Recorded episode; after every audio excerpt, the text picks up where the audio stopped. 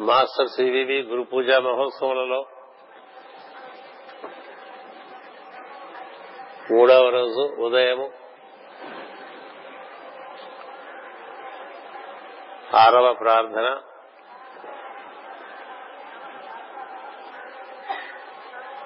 Master గారి అనుగ్రహంగా నిర్వర్తించుకోవటం జరిగింది. అటుపైన మాస్టర్ గారి అనుగ్రహంగా ప్రవచనము. మాస్టర్ సివివి అగస్యాదశ సంభూతులై బ్రహ్మము నుండి దిగివచ్చినటువంటి ఒక సంకల్పానికి వాహికయ్యి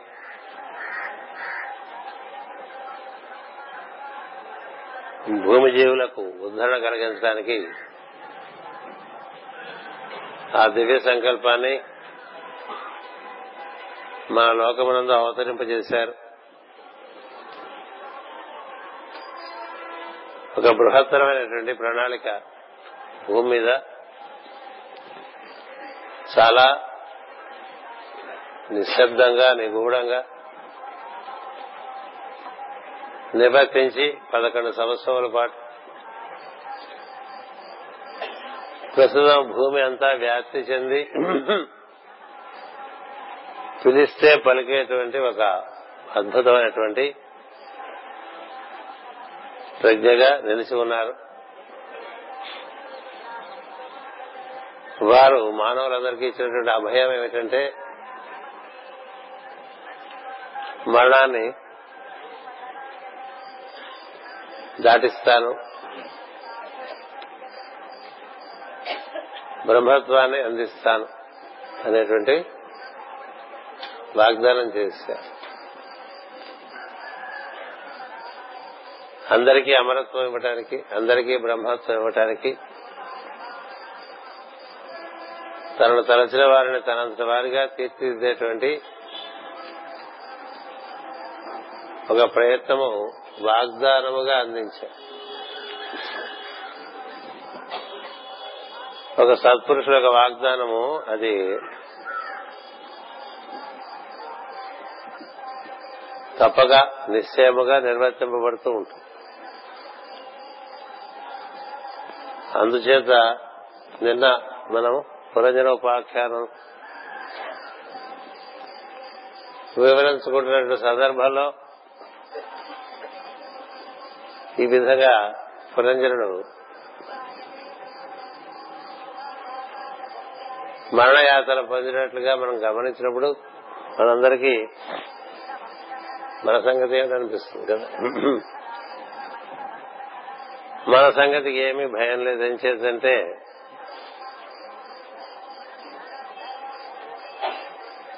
మరణముల యొక్క తీరుతనలు తెలిపి దారులు తెలిపి మరణించని మార్గంలో ప్రయాణింపజేసేటువంటి వాడు సద్గురు. సద్గురువు కర్మము ధర్మము ఏ విధంగా నిర్వర్తించుకోవాలనేటువంటిది దాని ఎందుకు శిక్షణ ఇస్తూ ఉంటా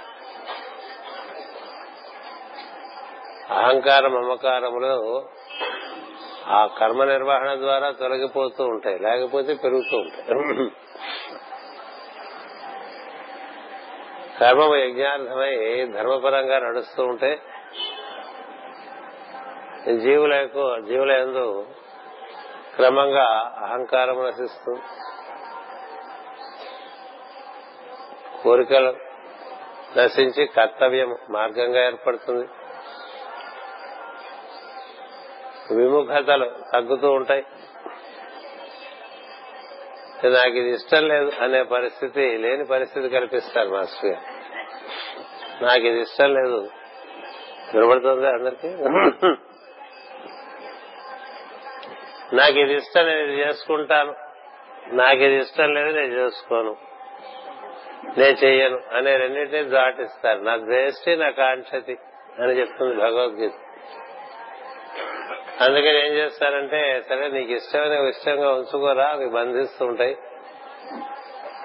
నీకు ఇష్టం లేనివి ఇష్టం లేనివిగా బంధిస్తుంటే రెండు బంధ కారణాలే అని చెప్పాడు శ్రీకృష్ణుడు. ఎవరయ్యా సన్యాసి అంటే ఇష్టాయిష్టములు సన్యసించిన వాడు సన్యాసి. నిన్న సన్యాసం చెప్పాం కదా ఏంటి కర్మఫల సన్యాసం. కర్మ నిర్వర్తించు ఫలములు సన్యసించు కర్మ నిర్వర్తించు ఫలములను సన్యసించు ఇంకొంచెం ముందుకెళ్తే ఏం చెప్తాడంటే స్వామి ఇష్టాయిష్టములను సన్యసించు అందుకనే మాస్టర్ గారి మార్గంలో మనం ఏదో ఎక్కువగా కాంక్షిస్తూ ఉంటామో దానికి వ్యతిరేకంగా కార్యక్రమం నడిపిస్తూ ఉంటారు. ఏం చేద్దంటే నీకు ఇష్టం లేకపోవటం నాకు ఇష్టం లేదురా అని చెప్తారు నీకు ఇష్టం లేకపోవడం నాకు ఇష్టం లేదు. ఎందుకంటే నీ ఇష్టం లేకపోవటమే నీకు బంధం అవుతుంది. నీకు ఇష్టమైంది నీకు బంధం అవుతుంది. ఎందుకు ఈ గోల ఇష్ట ఇష్టాలు ఎందుకు? కర్తవ్యం వెంటపో కర్తవ్యం వెంట నడిచేటువంటి వాడికి ఇష్ట ఇష్టాలతో సంబంధం లేదండి. ఎందుకంటే మనకి ఇష్టమైనవన్నీ ఎప్పుడు మనకి దూరంగా ఉంటూ ఉంటాయి మనం దాని దగ్గరికి వెళ్తున్న కొద్దీ దూరం అయిపోతుంటాయి. మనకి ఇష్టమైనవన్నీ మనం వద్దన దగ్గరికి వచ్చేస్తుంటాయి కదా? చిన్న ఉదాహరణ అందరికీ ఆరోగ్యం కావాలనిపిస్తుంది అది దొరకదు. అనారోగ్యం వద్దనిపిస్తుంది అదే మనం కోరకుండానే వచ్చేస్తుంది మన దగ్గరికి. మనం కోరకుండా మన దగ్గరికి వచ్చేది అనారోగ్యం కష్టం దుఃఖం నష్టం అసౌకర్యం. కోరుకున్నామా అవి అయినా వస్తున్నాయి. కదా కోరం కోరేవి సౌకర్యం ఆరోగ్యం. చూడండి ఎప్పుడు మనం బాగా ఇష్టమైన వాళ్ళు బాగా దూరంగా ఉంటుంటారు. కథలు కూడా ఉన్నాయి. ఒకళ్ళు ఒకళ్ళ మీద ఇష్టపడుతుంటే వాళ్ళు ఇంకోళ్ళ మీద ఇష్టపడుతుంటే వాళ్ళు ఇంకోళ్ళ మీద ఇష్టపడుతుంటే వాళ్ళు ఇంకోళ్ళ మీద ఇష్టపడుతుంటారు. ఎప్పుడు పరస్పరం ఉండదు ఇష్టం. నీకు ఇష్టమైన వాళ్ళు వాళ్ళు ఇంకోళ్ళకు ఇష్టంగా ఉంటారు. వాళ్ళు ఇంకోళ్ళకు ఇష్టంగా ఉంటారు. చాలాసార్లు ఆ కథ మీకు చెప్పా. వాళ్ళు చెప్పుకోవచ్చు. కదా? ఓ రాజుగారికి భార్య అంటే అమితమైనటువంటి ఇష్టం రాణి గారు అంటే ఎవరో విదేశీల నుంచి వర్తకుడు వచ్చి ఈ రాజ్యంలో చక్కగా సంపాదించుకుని తిరిగి వెళ్ళిపోతూ ఒక అద్భుతమైన నగ ఆ రాజుగారికి బహుమతిగా ఇచ్చి కృతజ్ఞతలు తెలుపుకుని తన దారి తను వెళ్ళిపోయాట ఆ రాణి గారికి వెంటనే అనగా రాజుగారు ఇచ్చాట ఇస్తే రాజుగారు రాణి గారికి నగిస్తే ఇచ్చిన వాళ్ళు ఎవరు? ఇది ఇచ్చాం కదా ఇది ఇచ్చామని గుర్తుపెట్టుకోరు కదా. అందుచేత కొన్నాళ్ళు అయ్యేసరికి రాణి గారికి అశ్వశాలలో అశ్వాల్ని బాగా చూస్తూ రక్షణ చేస్తూ పోషిస్తూ ఉండేటువంటి ఒక మంచి యువకుడి మీద మోజు ఉంటుంది. మోజు ఉంటే అతనికి ఇచ్చేస్తాడు ఇచ్చేస్తున్నాడు. ఇచ్చేస్తే ఆవిడికి ఆ యువకుడికి ఈ రాణి గారి మీద మోజు ఉంటుంది. ఈ రాణి గారికి రాజు మీద ఎట్లా మోజు లేదో? ఆ యువకుడికి ఆ రాణి గారి మీద మోజు అదే రాజ్యసభలో నృత్యం చేసేటువంటి రాజనర్తకి ఉంటుంది. ఆ రాజనర్తనికి ఇచ్చేస్తాడు. రాజనర్తకి పెట్టుకుని కురుక్కుంటూ తిరుగుతూ ఉంటుంది. ఒకసారి నృత్య ప్రదర్శన రాజ్యసభలో నిర్వర్తించేప్పుడు ఆ నగ పెట్టుకుని నృత్యం చేస్తుంది నృత్యం చేస్తే అప్పుడు రాజుగారు వస్తాడు ఇదేమిటి నగ ఇక్కడికి వచ్చింది? మరి రాజులకి చాలా దూతలు ఉంటారు కదా అందుకని వారు రహస్యంగా ఆయన అసలు ఈ నగ ఇలా వెళ్ళి రాజనర్తకి ఎలా చేరింది అనేటువంటిగా ఇన్వెస్టిగేషన్ ఒకటి చేస్తారు. చేస్తే ఏం జరుగుతుందంటే తాను రాణి గారికి ఇస్తే రాణి గారి అశ్వమేధం అశ్వశాలలో ఉండేటువంటి యువకుడికి ఇస్తే ఆ యువకుడు రాజనాథుడికి ఇస్తే ఆ రాజనర్తకి పెట్టుకుని నృత్యం చేసి ఒక రోజున ఆ రాజనర్తకి రాజుగారికి ఇష్టం. రాజనర్తకి రాజుగారి ఇష్టం. అందుకని ఒక రోజు ఆమె తెచ్చి ఆయన పాదాల దగ్గర పెట్టేస్తున్నమాట ఇలా గుండ్రం గుండ్రంగా తిరుగుతూ ఉంటాయి. ఒకళ్ళ గురించి వాళ్ళు గిలగిల్లాడిపోతూ ఉంటారు. వాళ్ళు ఇంకోళ్ళ మీద గిలగిల్లాడుతూ ఉంటారు కదా అంచేది ఎప్పుడు కూడా ఈ సృష్టిలో నువ్వు ఇష్టపడ్డది నీకు దూరం అవుతూ ఉంటుంది నీకు ఇష్టం లేని దగ్గరగా వచ్చేస్తుంది. ఎంత దగ్గరగా వచ్చేస్తుందంటే మరి ఎంత ఇష్టం లేదనుకుంటే అంత మీద పడిపోతున్నాయి జబ్బులు. ఎంత మనకి ఇష్టం లేనివన్నీ దగ్గరకు వస్తూ ఉంటాయి ఇష్టంగా ఉన్నట్టు దూరం అయిపోతుంటాయి కాబట్టి ఇష్టపడితే వస్తాయా? రావు.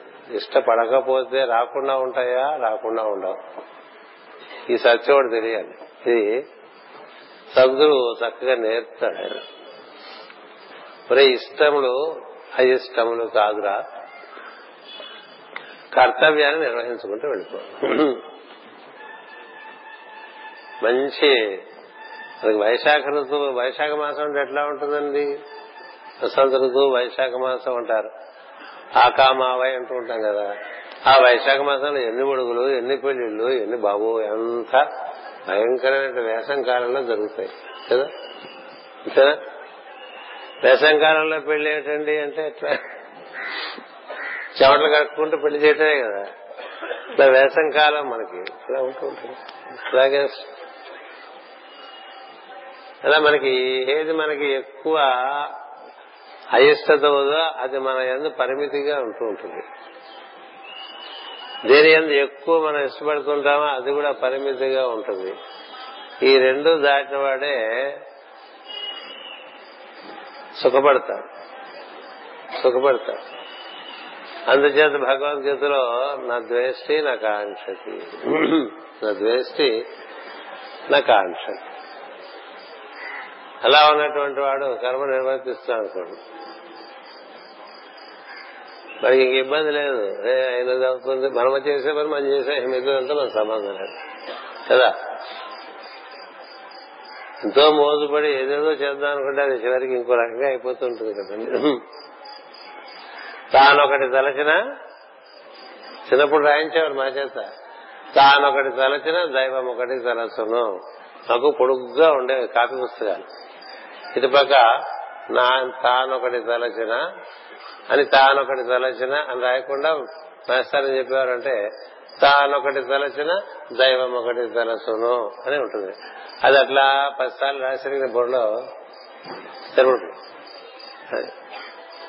అలాగే వివేకానందుడు రామకృష్ణ పరమహంస శిష్యుడు.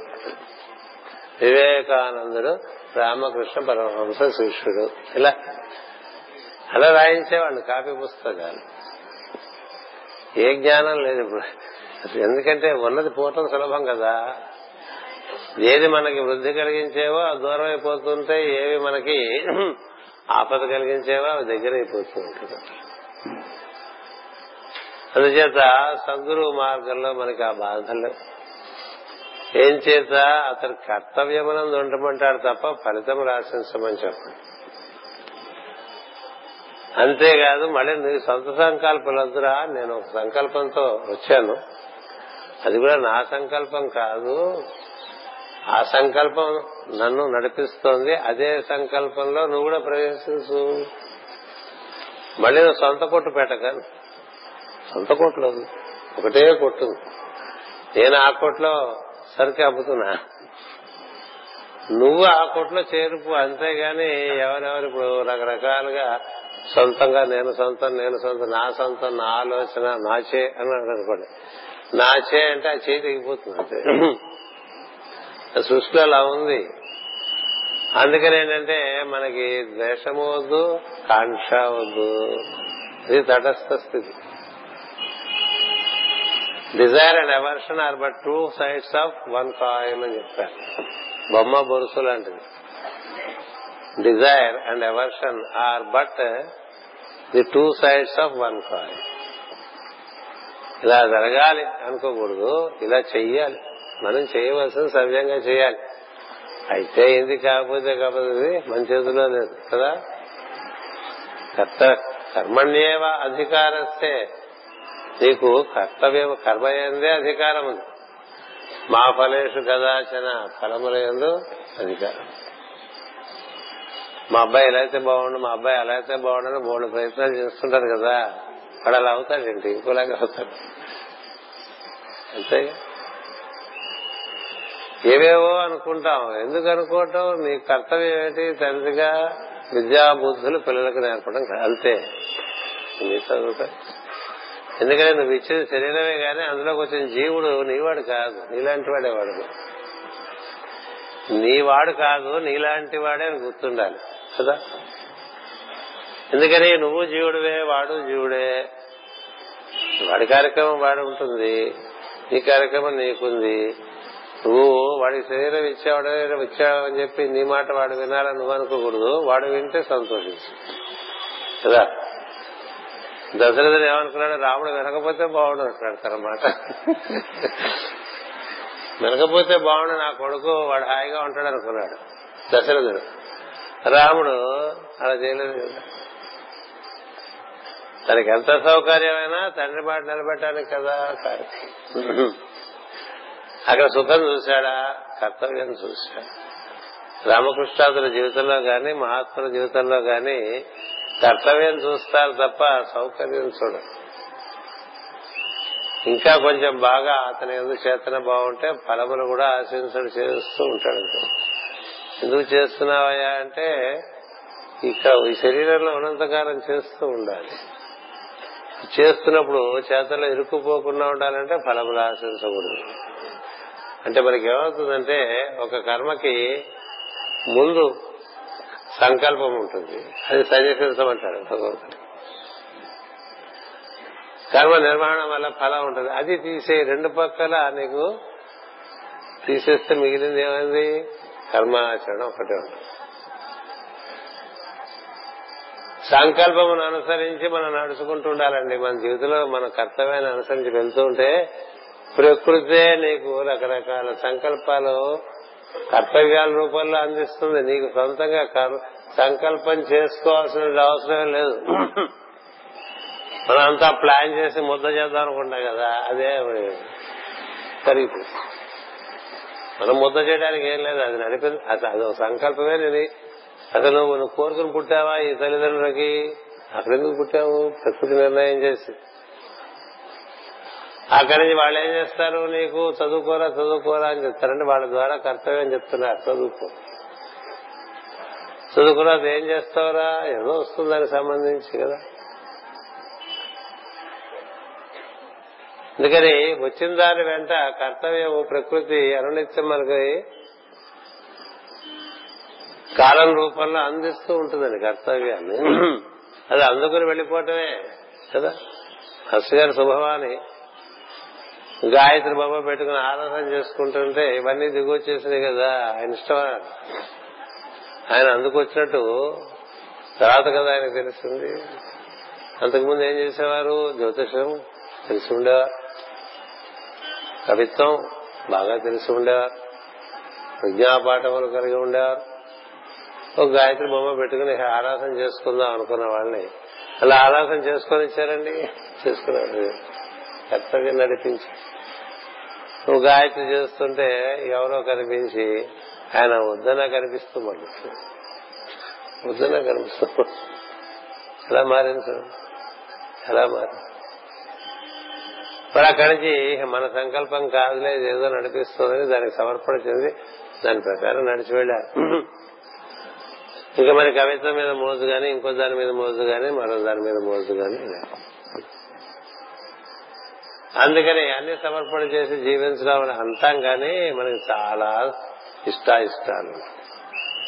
సత్య ఇష్టాయిష్టాలు. మనకి ఇష్టమైన వాళ్ళందరినీ దగ్గర చేసుకుంటాము మనకి ఇష్టం లేని వాళ్ళని దూరంగా పెట్టుకుంటాం ఇష్టమైన వాళ్ళని దగ్గర చేసుకుంటాం ఇష్టం లేని వాళ్ళని దూరంగా పెడుతూ ఉంటాం తెలిసిన వాడు ఏం చేస్తాడు? తటస్థంగా ఉంటాడు. వాళ్ళకి ఇష్టమైతే దగ్గర చేరుతూ ఉంటారు వారికి ఇష్టం లేకపోతే దూరం వెళ్ళిపోతూ ఉంటారు. మళ్ళీ ఇష్టమైతే దగ్గరికి వస్తుంటారు మళ్ళీ ఇష్టం లేకపోతే దూరం వెళ్ళిపోతూ ఉంటారు. అట్లా వెళ్ళిపోవడం రావడం చూస్తూ ఉంటాడు తెలిసిన వాడు. తన ఇష్ట ప్రకారం ఏముండదని తెలిసిన వాడు ఏం చేస్తాడండి? తనకి ఇష్టమైన వాళ్ళని దగ్గర చేసుకుందాం అనుకున్నా ఉంచుతుందా? ప్రకృతి ఉంచదు.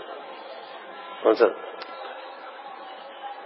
అందుచేత మనకి మనం బాగా జీవితాన్ని తరిచి చూస్తే మన జీవితమే కాదు బుద్ధిమంతులు ఏం చేయాలంటే అందరి జీవితాల్లో ఏం జరుగుతుందో చూస్తే దాన్ని బట్టి మనం కూడా నేర్చుకోవచ్చు. అప్పుడు అందరూ చేసిన తప్పులని మనం చేయకుండా బయటపడచ్చు. బుక్ మార్క్ ఇచ్చేట్లు ఒకటి. అంటే you can learn from others mistakes so that you don't have to do them and again experience same కదా? వాడు బుద్ధిమంతుడు అంటే అందుకని మనం కోరినట్లు జరగదు. జరుగుతున్న దాంట్లో నువ్వు పరిపూర్ణంగా సహకరించంతే. అంతే ఇంకో మార్గం లేదు. నేను చార్టెడ్ అకౌంటెన్సీ చేస్తాను నేను అనుకోలే. నేను అనుకోలే. కొంతమంది నన్ను ఇంజనీరింగ్ ఉన్నారు చదవమన్నారు కొంతమంది సైన్స్ చదవమన్నారు కొంతమంది అది చదవమన్నారు ఇది చదవమన్నారు. సైన్స్లో చేరిన వాడినే మళ్ళీ కామర్స్లో చేర్చారు. తండ్రి ఆజ్ఞ. ఆటోమొబైల్ ఇంజనీరింగ్ చదువున్నారు అలాగే అప్లికేషన్ పెట్టాం ఈ లోపల అలా వద్దులే వెళ్ళి యూనివర్సిటీలో చేరు కెమిస్ట్రీ ఆనర్స్లో చేరు. అలాగే కెమిస్ట్రీ ఆనర్స్లో చేరి చదువుకోవటం మొదలు పెడుతుంటే ఈ లోపల అది కాదు కామర్స్లో చేరమన్నారు ఈ రోజుల్లో కుర్రాళ్ళు అయితే నేను తేడాగా ఉందా అని అడుగుతాడు వాళ్ళ నాన్నని కదా? అడగరా? అడుగుతారు. కామర్స్లో చేయడం కామర్స్ ఎందుకు చేయడం మనది కామర్స్ చదువుకో. చదువుకుంటే అందులో ఒక ఆయనకి నా మీద మోజు కలిగి తన దగ్గర చేరమన్నాడు దాన్ని తప్పించుకుందామని ప్రయత్నం చేసే వీలుబడి అక్కడే చేరాల్సి వచ్చింది. అలా వంటం బట్టి కదా ఇలా వచ్చేసాం కదా? అలా వంటం బట్టి కదా ఇలా వచ్చేసాం నిర్ణయాలు మనం తీసుకున్నాం అనుకోండి అది ఇంకో రకంగా ఉంటుంది అంతంగా. ఇలా వచ్చేస్తే మాత్రం నేను ఏనాడు ప్రసంగాలు చేద్దామని కానీ పుస్తకాలు రాద్దామని కానీ లోపల ఎక్కడ ఏమీ లేదు. నాకు ఈ రోజుకి మీలాగే ఆశ్చర్యంగానే ఉంటుంది ప్రసంగాలు చేయటం పుస్తకాలు రాయటం.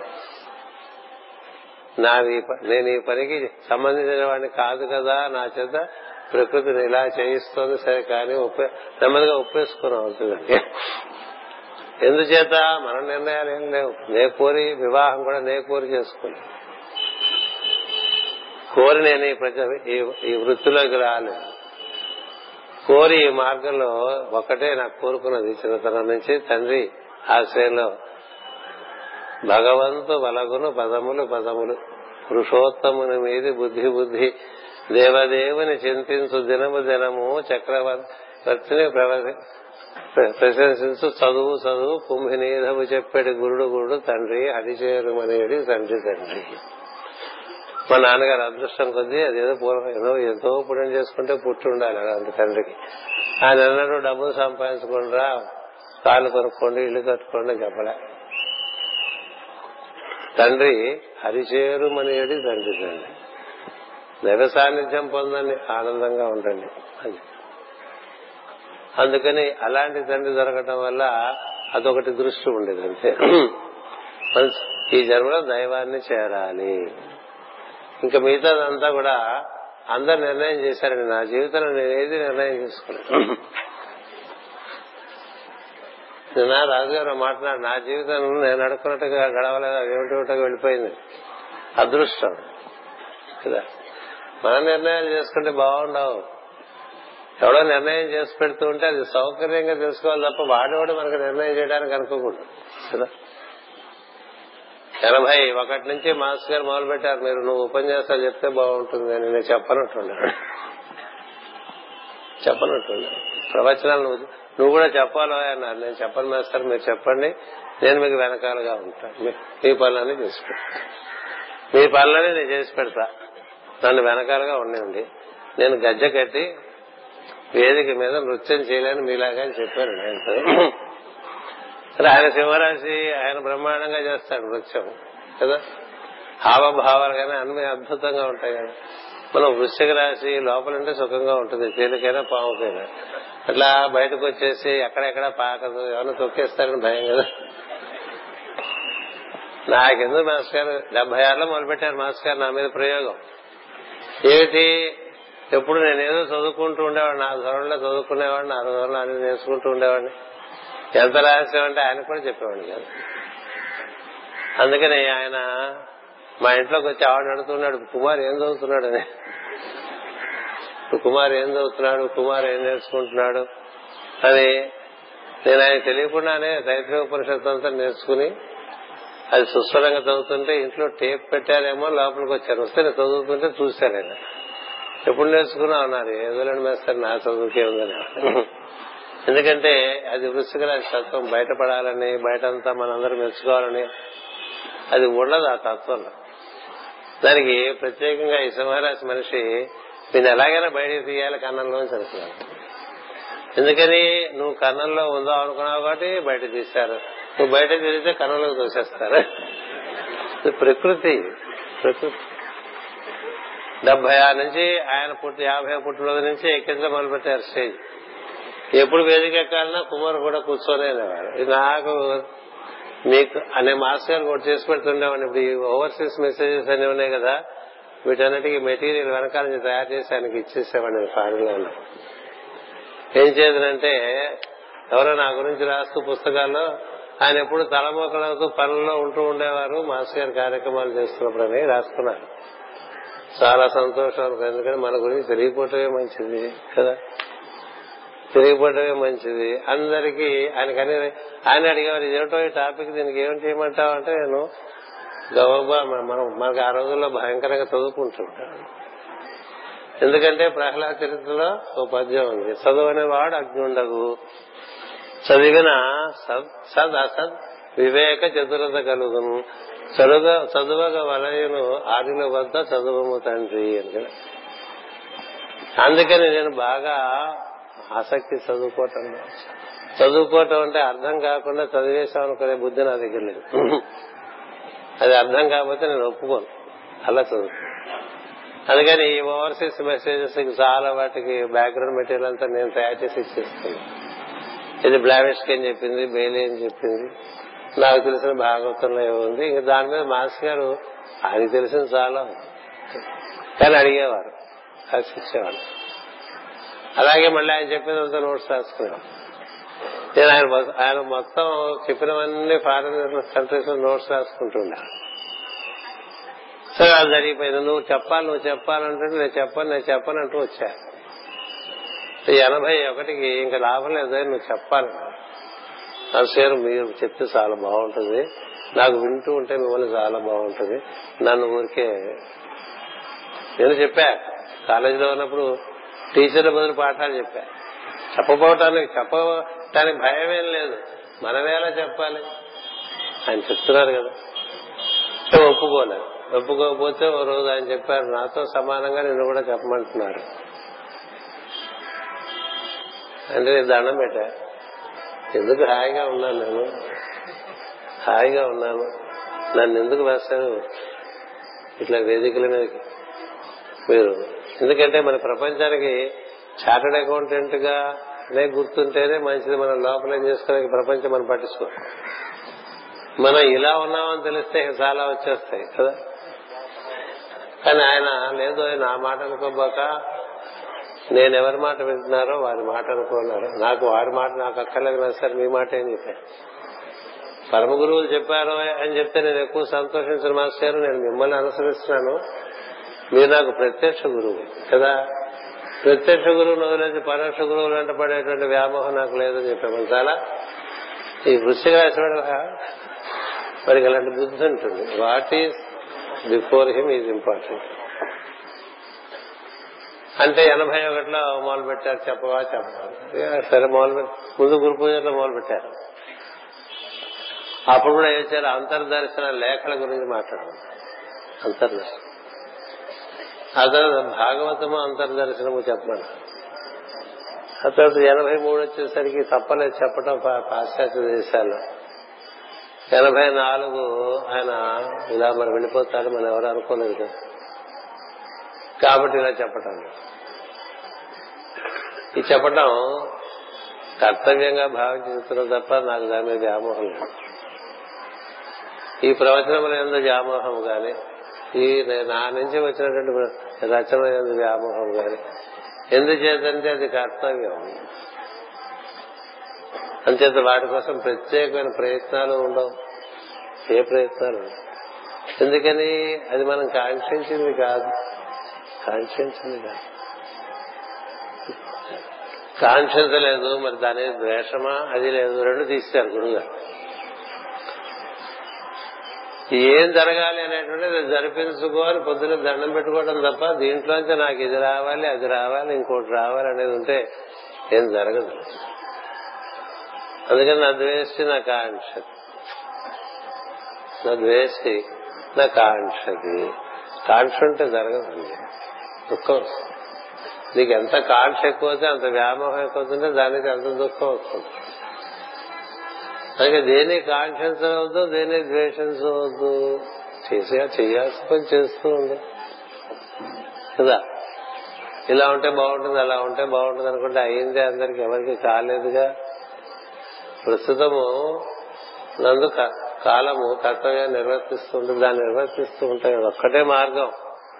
అవేవో టార్గెట్లు పెట్టుకుని అచీవ్ చేయడం కూడా లేవు నా దగ్గర. కానీ అచీవ్ అయిపోతూ ఉంటే చూసి ఆనందిస్తుంటా ఓహో ఇదంతా భగవంతుడు చేస్తున్నాడని. అందుకనే ఎప్పుడు చెప్తుంటా మహిమ వేరే కలదు మన తోడనున్నదా విశ్వదాభిరామ వినురవేమ అనే పద్యం నాకు చాలా ఇష్టం. కాగల పనులు కాకమానము. కాని పనులు కానే కావు. కదా? మహిమ వేరే కలదు. మన చూడనున్నదా మనం చేస్తే అయిందా? మనం చేయకపోతే కాకపోతుందా? మన యొక్క ఉపన్యాసాలు చెప్పకపోతే ఆగిపోతా ఏ ఆగిపోయి ఇందులో ఎవరు ఏ పని చేయకపోయినా ఆగిపోతాను సృష్టి. అది పెద్ద పెద్ద వాళ్ళకి అది నేర్పిస్తారు నువ్వు లేకపోతే ఇంకోటి చేస్తాడు రా అనేటువంటి సత్యం సృష్టిలో ఉంది. అంచేత మనం లేకపోతే వీళ్ళు ఏమైపోతారని కదా పురంజనుడు బాధపడ్డాడు. ఆ తర్వాత వాళ్ళు చాలా సుఖంగా బతికుంటారు. అంతకనే సందేహం లేదు. అంతకన్నా సుఖంగా బతుకుంటా. ఎందుచేతనంటే అందరినీ పోషించేవాడు వాడు ఉన్నాడు అడవిలో వాడిని కూడా పోషిస్తాడటండి అడవిలో ఉండేవాడిని కూడా రక్షిస్తాడట. ఇంట్లో ఉండి సెక్యూరిటీ పెట్టుకుని కదా సెక్యూరిటీ అంటే నిద్రపోతారు కాబట్టి కుక్కలని పెట్టుకుంటే అది బెటర్ సెక్యూరిటీ. అలా సెక్యూరిటీ పెట్టుకున్నా కూడా కదా ఇలాంటి పద్యాలు ఉన్నాయండి. ధనము వీధి పడిన దైవ వశమున నుండు పోవు మూలనున్ననైనా. అడవి రక్షలేని అబలుండు వర్ధిల్లు. వాడే పెద్ద మహావీరుడు ఉండక్కల అబలుండు అడవి రక్షలేని అబలుండు వర్ధిల్లు. రక్షితుడు మందిరమున సత్సు ఇలాంటి పద్యాలు మా నాన్నగారు చదువుకుంటే చిన్నప్పుడు అలా లోపలికి వెళ్ళిపోయినాయి. ఇక్కడ మనం రక్షించుకోవటం మన్ని మనం రక్షించేవాడు మనం పోషించేవాడు ఇంకోడు అని నమ్మితే సరిపోతుంది కదా? మన ఫ్యూచర్కి మనం మనమే ప్లాన్ చేసుకున్నాక ఎంత ఉండాలి కదా అంత ఉండాలి కదా అంటే పరిస్థితులు మారిపోతూ ఉంటాయి కదా? పరిస్థితులు మారిపోతూ ఉంటాయి. అందుకే మని మనం పోషించుకోవటం కాదు దైవం పోషిస్తాడు నువ్వు కర్తవ్యమునందు నువ్వు ధర్మమునందు ధర్మక్షేత్రే కురుక్షేత్రే. ఈ ధర్మక్షేత్రే కురుక్షేత్రే అన్న పదాలతో మొదలు పెట్టినటువంటి మరొక గ్రంథం భూమి మీద ఎక్కడ లేదు. మిగతా వదిలేండి వాళ్ళు అర్థం చేసుకున్నారు. అదే సంగతి. ధర్మక్షేత్రే కురుక్షేత్రే. ఈ క్షేత్రము ఇంకో చోట చెప్తాడు. ఇదే నా క్షేత్రం అంటాడు. ఈ శరీరమే క్షేత్రం. ఈ శరీరంతో నువ్వు కర్మ నిర్వర్తించు కర్మ ఎట్లా నిర్వర్తించు చెప్పాడు. ఇష్టాయిష్టాలతో సంబంధం పెట్టుకోక ఫలమనేందు ఆశ పెట్టుకోక సంకల్పం నీదిగా పెట్టుకుని చేయక ఇతరులు చెప్పిన సంకల్పాన్ని నిర్వర్తించుకుంటూ రాముడికి సంకల్పం ఏందండి చిన్నప్పుడు పెరిగాడు అల్లారు ముద్దుగా పెరిగాడు కదా? విద్యాభ్యాసానికి వశిష్ఠుడి దగ్గరికి పంపించారు వెళ్ళాడు. ఆయన చెప్పింది విన్నాడు. ఇంట్లో కూర్చున్నాడు వచ్చి. విద్యాభ్యాసం అయిపోయింది. ఎందుకని? వశిష్ఠుడు విద్య జ్ఞాన వైరాగ్యములని బోధించేశాడు. కదా? భక్తి జ్ఞానం వైరాగ్య యోగములన్నీ వచ్చేసినాయి ఆయనకి. అందుకని ఇంట్లో వచ్చినా కూర్చున్నాడు. కూర్చుంటే దసరా ఇంత చదువు చదువుకుని ఇట్లా ఉండిపోయినట్టు వీడటానికి దేని ఎందు ఆసక్తి లేదు. ఎందుకని వైరాగ్యం? భగవంతుడితో యోగము ఈశ్వరుడితో అనుసంధానము ఈ రాజ్యము ఈ విషయం లేదంతా ఒక రకమైన వైరాగ్యం. అలా ఉన్నాడండి తటస్థుడిగా. ఉంటే అప్పుడు వశిష్ఠుడు అడిగాడు ఏమయ్యా నీ దగ్గర విజయ పంపిస్తే గురుగారు ఇలా చేసేవాడు మా అబ్బాయినని. మీ అబ్బాయి ఎలా చేశారు అలా చేశారు ఎందుకు కంగారు పడతావు? పెద్దానికి టైం వస్తుంది కదా. పెద్దానికి టైం వస్తుంది. దేని టైం? దానికి ఉంటుంది కదా. ఆ టైంగా జరుగుతుంది. అందుకని వేచి ఉంటేనే ఇంకో మార్గం లేదని చెప్తాడు వశిష్ఠుడు దశరథుడికి. అంతే వచ్చేస్తాడు. ఎవరు? ఫెళ ఫెళ ఫెళ ఫెళమంటూ విశ్వామిత్ర మహర్షి. ఇక అక్కడి నుంచి మొదలైపోతుంది కదా కదా విశ్వామిత్ర మహర్షి ఇచ్చాడు రాముడిని పంపించమన్నాడు.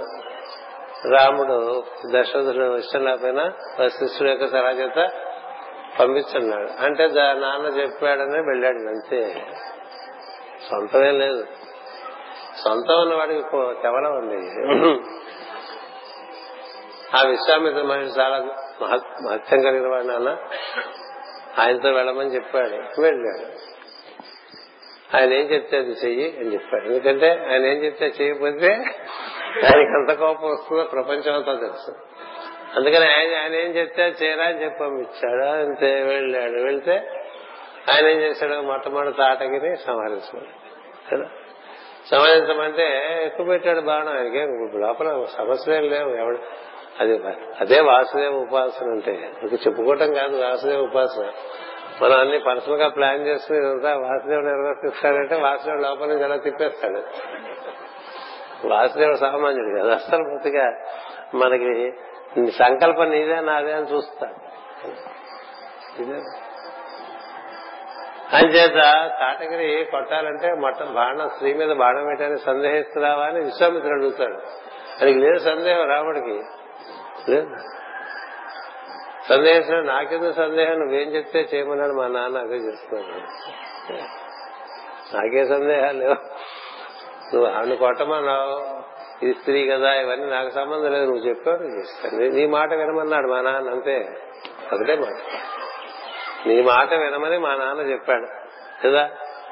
మా నాన్న పాట ప్రకారం నేను నిర్వర్తిస్తా. నువ్వేం చెప్తే చేయమన్నాడు అది చేస్తాడు అంతే అది చేశాడు అక్కడికి వెళ్ళాడు. అది రక్షించమన్నాడు యాగాన్ని రక్షించాడు. ఆనందపడిపోయాడు. విశ్వామిత్రుడు బలాతి బల. యాభై అష్టాలు ఇస్తాడు విశ్వామిత్రుడు. తీసుకురా అలా ఒకసారి ఆ మిందులో వెళ్ళొద్దాను రా అన్నాడు. జనక మహారాజు ఉన్నాడు వెళ్ళాడు. వెళ్తే అక్కడ చూపించారు ఇది శివధరు చూపిస్తే మనం ఎక్కువ పెడదామన్న భావన లోపల లేదు. లేదు. ఏం లేదు లోపల ఖాళీ. కడప ఖాళీ అంటారు కదా అట్లా. లోపల ఖాళీగా ఉన్నవాడి వల్ల పనులు అవుతాయి తప్ప లోపలంతా బోర్డు తట్టడు. స్టఫ్ ఉందనుకోండి చాలా తిప్పలు పడుతుంది లోపల ఖాళీ చేసుకో వాడు దిగుతాడు వాడు దిగితే వాడు నడిపిస్తూ ఉంటాడు. నువ్వు ఖాళీ చేసుకోవాలి తప్ప నువ్వు ఎంతసేపు పోగేసుకోకూడదు లోపల. లోపల పోగేసుకుంటే నేను అది అలా తిప్పేస్తూ ఉంటుంది. లోపల పోగేసుకోకపోతే వాడు దిగి పని చేసుకుంటూ ఉంటాడు. ఇది సత్యం. అందుచేత విశ్వామిత్రుడికి జనకుడు చెప్తాడు ఆ విందు. దాన్ని ఎక్కువ పెట్టడం అది ఎవరు పెడితే వాళ్ళకి తన కుమార్తెనిచ్చి పెళ్ళి చేస్తారని. ఆ కుమార్తె ఎలాంటి అసామాన్యమైనటువంటి ప్రజ్ఞ కలిగిందో ఆ ధనస్సు ఎలాంటిదో అన్ని చెప్పి దీన్ని ఎక్కువ పెట్టేవాళ్ళు ఎవరు కనబట్టలేదు నాకు ఇదొక సమస్యగా తయారైందని విశ్వామిత్రుడితో చెప్తుంటే రాముడు అట్లా వింటూ ఉంటాడు. రాముడిని ఒక్క విశ్వామిత్రుడు చూస్తాడు. చూస్తే ఈయన చూస్తాడు. నువ్వేమైనా ఎక్కువ పెడతావా అని అడుగుతాడు. ఎక్కుపెట్టమంటే పెట్టమంటే ఎక్కువ అంటే ఏంటి ఎప్పుడు కూడా ధనుస్సుకి ఆ వింటి తాడుందే అది కట్టి ఉండదు. దాన్ని వంచి దానికి అది అల్లె తాడు దానికి ఆ కుక్కానికి పైన వేయాలి. వంచి వెయ్యాలి. ఉంచి వెయ్యాలంటే ఆ శివధనుస్సు ఎవరికి లొంగదు. కదా? నువ్వు నువ్వు ప్రయత్నం చేస్తుడు ఒకసారి అన్నాడు రాము రాముడిని. అంటే అలాగే అన్నాడు. చెప్పాడుగా? అలా నీ దగ్గరికి ప్రకృతి సందేశాలు పట్టుకొస్తుంది. అది పట్టుకుని నడిచిన వెళ్ళిపోతున్నారు అదొక్కటే మార్గం ఇంకో మార్గం లేదు. నువ్వు బాగుపడతావు అనుకుంటే అదొక్కటే మార్గం. మనమే పూనుకుని ఏదో చేస్తుంటే మనకి కర్మ చేసుకుంటూ ఉంటుంది. మన దగ్గరికి కర్తవ్యాన్ని ప్రకృతి పట్టుకొస్తూ ఉంటుంది. కావాలంటే ఒక రెండు సార్లు వద్దని తోసేస్తూ ఉండొచ్చు. తోసేసినా నీ దగ్గరికి వస్తుంది కర్తవ్యం. ఇది నేను నా నా వల్ల కాదని నేను చెప్పినా మళ్ళీ నీ దగ్గరికి వస్తా. ఒకటి రెండు సార్లు నీ దగ్గరికి వచ్చిందంటే అంటే అర్థం ఏంటంటే నువ్వే చేయమని ప్రకృతి నిర్దేశిస్తోంది అని అర్థం. మనం వద్దన్నా మన దగ్గరకు వచ్చేస్తుందండి. మన కర్మైనా అంతే ప్రకృతి సంకల్పమైనా సరే. వద్దన దానికి వద్దనుకోవటం ఎందుకు చేస్తూ ఉండు? అంటే అప్పుడు వాళ్ళు ఆయన ఎక్కువ పెట్టాడు. ఎక్కువ పెట్టాడు తప్ప విరుద్దామని కాదు. అరివిల్లు విరిచి అని రాసుకుని తెరవాలి ఆయన. అది విరిగిపోయింది అది విరిచా విరిచాడు ఆయన విరవలే. దాని అలా ఎక్కువ పడుతుంటే అది విరిగిపోయేది. ఎందుకు విరిగిపోయింది? మహా ఆనందం. శివుడికి రాముడు అంటే. అమితానందం అసలు. రాముడు ముట్టుకున్నాడు అనగానే ఆయనకి అబ్బో లోపలంతా పొంగిపోయింది పొంగిపోయి వంగిపోతాడు శివుడు. వంగిపోవడం వల్ల అది విరిగిపోతుంది.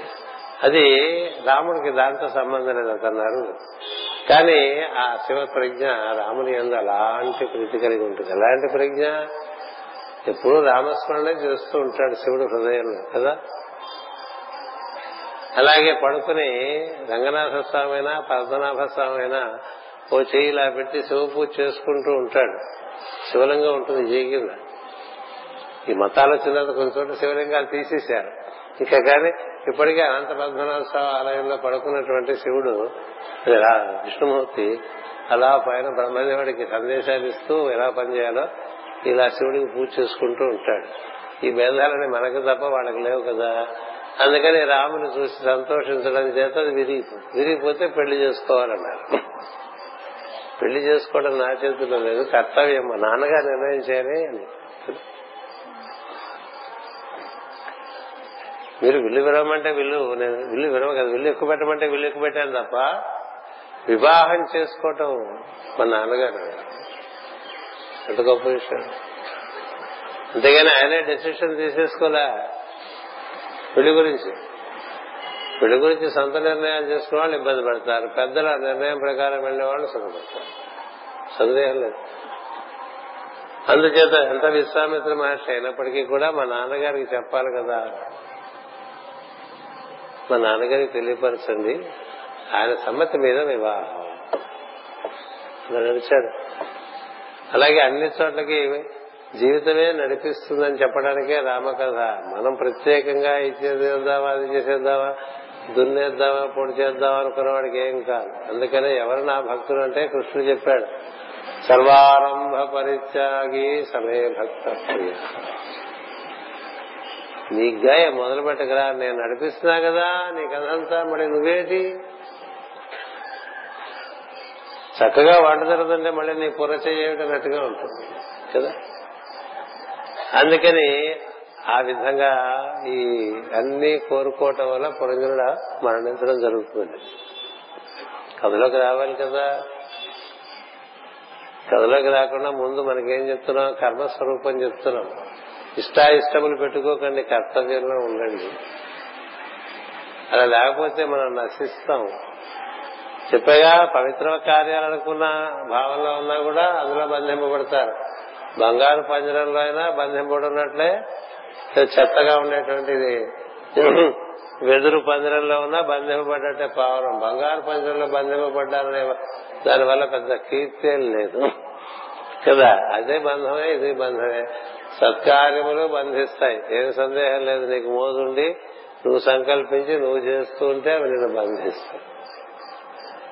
అందుచేత నీ పని నువ్వు చేసుకోవటం అనేటువంటిది కర్తవ్యం.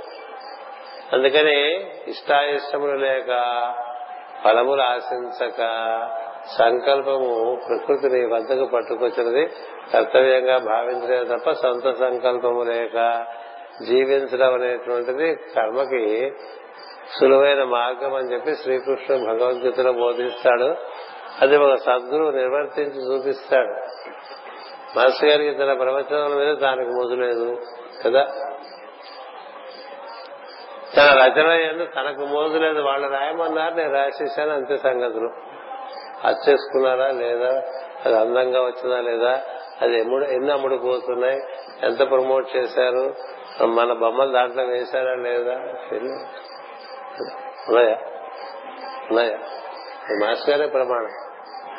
ఏ మోజు లేనటువంటి వారు ఆయన తన శరీరం మోజు కూడా తన మోజు లేనటువంటి వారు తన కుటుంబం దేని ఎందైనా కర్తవ్యమే తప్ప వ్యామోహం లేదు మాస్టర్ గారికి.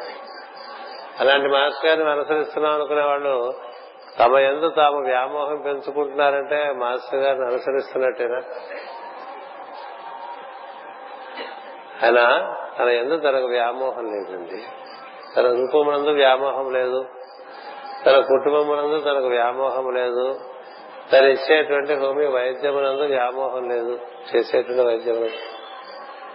వైద్యం దీనివల్ల మాకు ఎన్నో రోజులుగా ఉన్నటువంటి అస్వస్థత తగ్గింది మాస్టర్ గారు. అంటే మనమా? మనమా?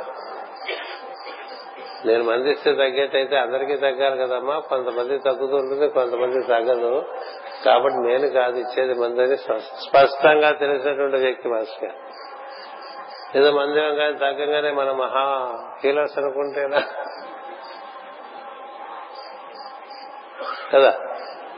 అదే ఆ పుస్తకాలు రాశారనుకోండి అది మీకోసం వాళ్ళు రాయించారు అది మీరు బాగుపడటానికి నాకేం సంబంధం లేదన్నట్టుగా ఉండాలి ఈ భాగవతంతో ఎప్పుడు రాసేద్దాం ఎప్పుడైపోతుంది అనే గారికి వ్యామోహం దేని మీద వ్యామోహం లేకుండా జీవించిన వ్యక్తిని ఆశ్రయించి అన్నిటి మీద వ్యామోహాలు పెంచుకునేటువంటి వారు అనుయాయులా కాదా? బ్రాకెట్లో కాదు అని భావము అని. అంతేగా ఓ తెలుగులో అలా రాయించేవాడు కాదని భావము మనకి మన మీద వ్యామోహం మన రూపం మీద వ్యామోహం మన కుటుంబం మీద వ్యామోహం మనం చేసే పనుల మీద వ్యామోహం. కాబట్టే కదా ఏది వదలం? అని పట్టు కూర్చుంటాం అన్నిటి మీద వ్యామోహం.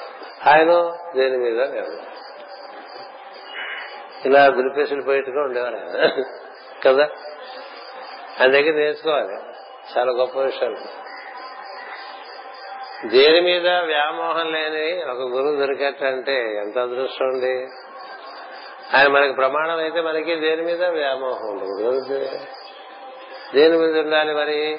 దీక్ష కర్తవ్యమునందు దీక్ష ఉండాలి. సగల కార్యము గంధర్వులు నిర్వహిస్తారనేవారు కదా. అంచేత ఆయనకి ఆ పూటకి ఏం జరిగిందో అదే లెక్క ఇంకేం లేదు. అలాంటి సజ్జనుడు దొరికాడు అనుకోండి ఎంత పండించుకోవాలి జీవితాలు? అంతేగాని మన్ని మనం ప్రమోట్ చేసుకోవటం ఇలాంటివన్నీ ఆయన ఆయన ప్రమోట్ చేసుకున్నారు ఆయన తను ఎవరినైనా నన్ను ప్రమోట్ చేస్తే బాగుండని కూడా అనుకున్నారు వాడేవాడు నన్ను ప్రమోట్ చేయడానికి వాడేవాడు నన్ను ప్రమోట్ చేయడానికి అన్నట్టుగా ఉండేవారు. అంతేకాదు ఈ పేపర్లోను వాటిలోను వీటిలోనూ ఆయన గురించి రాస్తే ఆయన పెద్ద పొగిపోయేవారు కాదు. ఏం చేదంటే గుడ్డికలు తెరిస్తే అంత మూస్తే అంటారు. ఇట్లా రాస్తా అంత అద్భుతం అండి మాస్టర్ గారి జీవితం. ఇప్పుడు వాడెవడో నన్ను పొగిడితే నాకేమిటి పొగడకపోతే నాకేమిటి నేను ఇంకోటి పని చేసుకుంటున్నా కదా. దృశ్యంగా ఉండేటువంటి మహాత్ముల యొక్క పని చేసి పెడుతున్నాం. ఊళ్ళో వాళ్ళు పొగిడేవారా? ఊళ్ళో వాళ్ళు పొగుతున్నారా ఊళ్ళో వాళ్ళు తిడుతున్నారా? ఊళ్ళో వాళ్ళు ఏమనుకుంటున్నారు అనే దానికి ఎప్పుడు సంబంధం లేదండి. అందుకని ఆయన ఎప్పుడు అధికారుల వెంట గాని ధనికుల వెంట గాని ఎవరి వెంట పడిపోయేవారు కాదు. కదా? అటువంటి వాళ్ళకి దొరికేవారు కాదు. ఎందుకని? ఎందుకని టైం వేస్తున్నారు ఫలానా ఆఫీసర్ గారు మిమ్మల్ని కలుద్దాం అనుకుంటున్నట్టు అంటే నీరసంగా. ఏం వేస్తారంటే టైం వేస్ట్.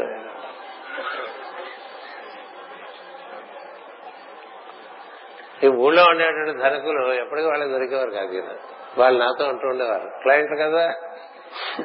మీ మాస్టర్ గారు మాకు ఎప్పుడు దొరకరండి? అనేవారు. నవ్వు ఏం చెప్తావు? ఎందుకు దొరకరంటే ఆయనకి ఎవరు ఆయనకి మాస్టర్ గారికి తను అనుసరిస్తున్నవారు తాను ఎవరిని అనుసరిస్తున్నారో వారి పనికి సంబంధించిన వాళ్ళకైతే దొరికేవారండి. ఇక మిగతా వాళ్ళు ఎవరికి దొరికేవారు కాదు ఆయన. అంటే వాడు తను నిర్వర్తిస్తున్నటువంటి ఒక దివ్య ప్రణాళికలో ప్రణాళికలో భాగం అయితే వాడికి ఎంత టైం అయినా ఇస్తారండి. అలా కాకుండా అధికారులు తెచ్చుకుని ధనికులు తెచ్చుకుని వాళ్ళకి సేవలు చేసుకుంటూ వాళ్ళకి మనం గురువుగా ఉండాలనే ప్రయత్నం చేసుకుంటూ ఉండేవాళ్ళు ముప్పై తిప్పలు పడిపోతూ ఉంటారు. అందుకనే దొరికేవాళ్ళు ఒకసారి చాలా వేదాలు చదువుకుని అన్ని చదివేసుకుని బ్రహ్మాండంగా వీపూది పట్టీలు ఎక్కడ పడితే ఇక్కడ వీపూది పట్టీలు ఇంత ఇంత జరీ పంచలు వేసుకుని కాషాయ అది పంచ కట్టుకుని కండువా వేసుకుని దగదగ దగలాడుతూ రూపం. బ్రహ్మణాకృతి అంటాం కదా? కసిపడి అంటాడు బ్రాహ్మణాకృతివి కాక బ్రాహ్మణుండవే అని కదా? ఎవడు బ్రాహ్మణుడు ఎవరు కాదు లోపల ఉండాలి తప్ప బయట పటాటోప ఒక ఆయన వచ్చాడు అట్లా. అని నాకు పరిచయం అయ్యాడు మీ మాస్టర్ గారిని చూడాలన్నాడు ఓ చూద్దాను మా ఇంటికి తీసుకొచ్చాడు. కూర్చున్నాడు. మాస్టర్ గారు పైన ఉన్నారు. నేను పైకి వెళ్ళా వచ్చాడా అన్నారు ఎందుకో టైం వేస్ట్ టైం వేస్ట్. అది ఒకటే చూసేవారు ఆయనకి దేని మీద మోసలేదు ఒక దైవం ఉన్నందు తప్ప దేని మీద మోసలేదు ఆ దివ్య ప్రణాళిక ఎందు మోసలేదు అందుచేత భాగవతం తను కోరి రాయలేదు కదా. కోరితే రాశారు. కోరి రాయలే. ఏది కోరి రాయలే? అక్కడి నుంచి వాళ్ళు చెప్తే రాసినవే. తను తను సొంతగా రాద్దాం అనుకుంది ఏం లేదు. కవి కృష్ణమాచార్య అనే కవి ఎప్పుడు చచ్చిపోయాడు ఆయన ఇప్పుడు అక్కడి నుంచి ఏమైనా వస్తే ఇక్కడ దానికి ప్రతిస్పందిస్తాం. అలా ఉండాలండి. అంటే మనం సద్గురు సమాశ్రయంలో ఉన్నాం అనేటువంటి వ్యామోహం వద్దు. ఆయన అలా ఉండటం అంటే ఆయనలాగా ఆయన చేసిన పనులన్నీ మనం చేద్దాం అనుకోకూడదు. ఆయన ఎలా నిర్మోహంగా ఉన్నారో నిర్మోహము నిర్మాణము అంటే అభిమానం కూడా లేదు. నిర్మాణము నిర్మోహము. జిత సంగుడు ఇవన్నీ ఎక్కడుంటాయి? పురుషోత్వం పురుషోత్తం ప్రాప్తి యోగంలో ఉంటాయి. నువ్వు సంఘం కల్పించుకుంటే ఉంది నువ్వు లేదు నువ్వు లేదనుకుంటే లేదు. నీకు కావాలనుకుంటే ఉన్నాను. నీకు లేదనుకుంటే ఈ క్షణం నుంచి నేనేనంతే అదంత గొప్ప విషయం. బాగా పదేళ్ళు పూసుకున్న తర్వాత ఎవడోకి రియాక్షన్ చెడిపోయాడు అనుకోండి ఊరుకుడు. ఎందుకని మనం రమ్మని లేదు వాడు వచ్చాడు. మనం పొమ్మని లేదు వాడు పోయాడు. అంత స్వేచ్ఛ. నీకుగా నువ్వు వచ్చావా? సంతోషం చాలా ఆదరిస్తాం. నీకుగా నువ్వు వెళ్ళిపోయావా? మరీ సంతోషం మనకు పని తగ్గింది ఇది పద్ధతి. తటస్థ స్థితి అలా ఉండేవాడు. ఇప్పుడు అలా ఉండాలి కదా. అలా ఉండేవాడికి అని దొరుకుతుంది అందుకని ఏం జరిగింది? పురంజనుడు భార్య మీద వ్యామోహంతో చచ్చిపోయాడు. చాలా వ్యామోహపడుతూ అట్లా భార్య కరువులకు చూస్తూ వెళ్ళలేక వెళ్ళలేక వెళ్తున్నా అన్నట్టుగా వెళ్ళిపోయాడు. తిరుపతి గుళ్ళోకి వెళ్తే ఆ దేవుని వదలలేక వెనక్కి వెనక్కి వెనక్కి వెనక్కి తిరిగి చూస్తూ వెళ్ళలేక నేను వెళ్తున్నా వెళ్ళలేక నేను వెళ్తున్నాను ఒక ఆయన ఇక్కడ పాట పాడుతున్నాడు వెళ్ళిపోయాడు. చాలా పెళ్ళ మీద భావం చేత వెళ్ళలేక వెళ్ళలేక ఆవిడ కడుగులోకి చూస్తూ అట్లా వెళ్ళిపోయాడు. వెళ్ళిపోవటం చేతట భాగవతం భార్య మీద వ్యామోహంతో వెళ్ళిపోవటం చేత తర్వాత మళ్ళీ అతనికి స్త్రీ జన్మ కలిగింది అని చెప్తారు. అసలు సత్యం ఇంకో నాలుగు స్కంద- ఇంకో రెండు స్కందాలు దాటితే అక్కడ ఉంటుంది. మామూలుగా జీవుడు కొన్ని పురుష జన్మలు కొన్ని స్త్రీ జన్మలు వెతుతాడు ఆల్టర్నేటింగ్గా కూడా జరగచ్చు. ఎందుచేతంటే పురుషుడుగా ఉన్నప్పుడు చాలా చేయించుకుంటూ ఉంటాడు స్త్రీకి. కదా? స్త్రీ చేత చాలా చేయించుకుంటూ ఉంటాడు. కాఫీ కప్పుల దగ్గర నుంచి అందుకుంటూ ఉంటాడు తలకి నూనెలు రాయించుకుంటూ ఉంటాడు వీలుంటే తల దువ్వించుకుంటాడు కూడా. కదా? వీపులు రుద్దించుకుంటాడు. తన స్నానం చేసి వచ్చేసరికి ఆవిడ బట్టలు అక్కడ పెట్టాలి ఇలాంటివన్నీ ఉంటాయి భార్య చాలా సౌకర్యం కనిపిస్తే జరుగుతుందంటే భార్యకి బాగా అధీనుడైపోతాడు. కదా? అంటే ఇప్పుడు నూనె రాకపోతే నూనె ఆవిడ నూనె రాలేదనుకోండి కొబ్బరి నూనె ఎక్కడుందో కూడా మనకు తెలియదు పర్వాలేదు రోజుల్లో ఎవరు నూనెలు రాసుకోవట్లేదు. నాబోటి వాడు ఏదో రాసుకుంటున్నాడు రోజు తప్ప రోజు తలక నూనె రాసుకునేవాడు ఎవడు లేడు. నేను ఎప్పుడు మా వాడి చేత రాయించుకోలేదు అనుకోండి వేరే సంగతి. అందుచేత ఈ అన్నిటికీ ఆధారపడిపోతాం కదా కాఫీ ఆవిడో లేకపోతే అలా చూస్తుంటాం. దూడ ఆవు పక్క చూసినట్టుగా కాఫీ ఇస్తావా కాఫీ ఇస్తావా అని చూడటం. ఎందుకంటే కాఫీ ఇవ్వమని అడిగా అడగటానికి భయం. కాఫీ ఇస్తే బాగుంటుంది ఇట్లా ఉంటుంది కదా. ఇలా ఆధారపడిపోతాం కదా. అలా స్త్రీ చేత చాలా పనులు చేయించుకోవడం వల్ల ఆ పురుషుడు ఆ స్త్రీకి రుణపడిపోయి మళ్ళీ ఆ పురుషుడికి ఆ స్త్రీకి చేయడానికి స్త్రీగా పుడితే ఆ స్త్రీ పురుషుడిగా పుట్టుకొస్తుంది. ఇట్లా స్త్రీలు పురుషులు గాను పురుషులు స్త్రీలు గాను ఎందుకు మారుతారంటే ఓ జీవితంలో బాగా చేయించుకున్నవాడు వాడికి పడిపోయి పై జన్మలో చేసేవాడుగా పుడతాడు. ఏం మూర్తి గారు? అది సంగతి. ఎంత బాగా చేయించుకున్నాం మనం ఆడవాళ్ళ చేతులు సంతోషపడిపోకండి మళ్ళీ వాళ్ళకి మనం చేయాలని గుర్తుపెట్టుకోవాలి. అందుకని వాళ్ళకి మళ్ళీ చేయాల్సి వస్తుందేమని ఏం చేసుకోకుండా అక్కర్లేదు. మీరు వాళ్ళు ఎంత చేస్తారో మీరు అంత చేయండి వాళ్ళకి. ఎక్కడికెక్కడ అకౌంట్ సెటిల్ చేసుకుంటూ ఉండాలి. Every debit has its credit so పుచ్చుకున్నావు కదా మళ్ళీ ఇస్తుండు. ఇస్తున్నావు కదా పుచ్చుకుంటుండు. ఇచ్చి పుచ్చుకోవటంగా ఉండాలి జీవితం ఎవరిదైనా తప్ప. ఏదో పుచ్చుకోవటం అంటే పుచ్చిపోతావు. అందుకని ఇట్లా స్త్రీలు గాను పురుషులు గాను పుట్టుకొస్తారని ఆరో స్కంధంలో చెప్తారు భాగవతంలో. నేనేం చేశాను తెలుసా? మాస్టర్ గారు అట్లా రాసేస్తే వెంటనే దాన్ని అప్పుడే నవ్వులేసామని భాగవతం ఆయన రహస్య ప్రకాశం అవటం అంటే దాన్ని మెంగటమే మన పని. అందుకని కంకరెంట్గా జరిగిపోతుండేది అందుకని ఆయనకు ఆనందం వేసి రాయంగానే కిందకు వచ్చి వినిపించేస్తుండేది. మాస్టర్ గారు పైన రాయంగానే ఒక చాప్టర్ కిందకు వచ్చేసి టైం ఉందా? నన్ను ఏది మన పెద్ద ప్రొఫెషనల్ అనే ఫీలింగ్. నేను నన్ను మీకన్నా ఏం వేస్తారు ఉంటాయి రెండు పనులు దానికే కరా చూసుకుంటారు. అదే స్వచ్ఛంద వృత్తి అంటే అది అదృష్టం. దాంట్లో ఇరుక్కుపోవటానికి కాదు. అది మనం పెట్టుకున్న వృత్తి కదా. మనకి అంతకన్నా ముఖ్యమైన విషయం కలిగినప్పుడు దాన్ని ఆపుకోగలగాలి. మధ్యాహ్నం కిందకు వచ్చేసేవారు ఆయన. ఏది? నేను రెండు నలభై ఆ ప్రాంతాల్లో బయలుదేరి ఆఫీస్కి వెళ్ళేవాడిని. అప్పుడు కిందకు వచ్చేవారు. ఏమో టైం ఉందా అనేవారు అంటే మాస్ గారి కన్నా టైం ఇంకేమైనా చెప్పండి మేస్తారు ఇప్పుడే రాశాను వింటావా అని అలా వినిపించేసారు వింటేనే అది మనకి ఎక్కిపోయి తర్వాత పుస్తకం రాగానే వెంటనే ఇచ్చేవారు. అది వెంటనే చదువుకున్నాం. పుస్తకాలు బీరువాలో పెట్టుకోవాలని తీసుకునేది అది ఎప్పుడు? అందుచేత ఈ పురంజనుడు అలా రకరకాలుగా జన్మలెత్తాడండి. ఎత్తి చిట చివరికి మళ్ళీ ఒక రాజకుమారిగా జన్మించాడు. జీవుడు. జీవుడు రాజకుమారి జన్మకు చేరాడు. ఎందుకంటే మధ్యలో కథలన్నీ చెప్తుంటే భాగవతం ఇంత అయిపోతుంది. ఇప్పుడు ఉన్న భాగవతే మనం చదువుకోలేము కదా? అంతంత అంత ఉంటే ఎట్లా కుదరదు కదా ఇప్పుడు? భాగవత మాస్టర్ గారు మా ప్రథమ స్కంధం మీద నేను చేసిన ప్రవచనాలన్నీ ఆ మధ్య విని వాళ్ళంతా చాలా ఆనందపడిపోయి ఒక స్త్రీ సంఘం హైదరాబాద్లో ఆ ప్రసంగాలన్నీ చక్కగా సంస్కరించేసి ప్రథమ స్కంధం మామూలుగా మూలం ఇంత ఉంటుంది. మాస్టర్ గారు వివరణతో అది అంతైంది ఇప్పుడు ఈ ప్రవచనాలన్నీ వాళ్ళు రాసిన ఇంత అయింది అది. ఇంత అయితే అది ఊరికే గూళ్ళో పెట్టుకోవటమే. కదా వాళ్ళ ఆనందం కొద్ది వాళ్ళు చేశారు.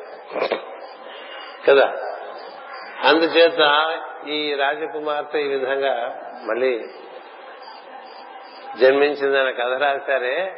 ఆ కథ ఈ దిగినప్పుడు యథా బంధింపబడ్డాడో తర్వాత చాలా జన్మలెత్తిన తర్వాత చెట్ట చివరి కథ మళ్ళీ చెప్తాడు నారద మహర్షి.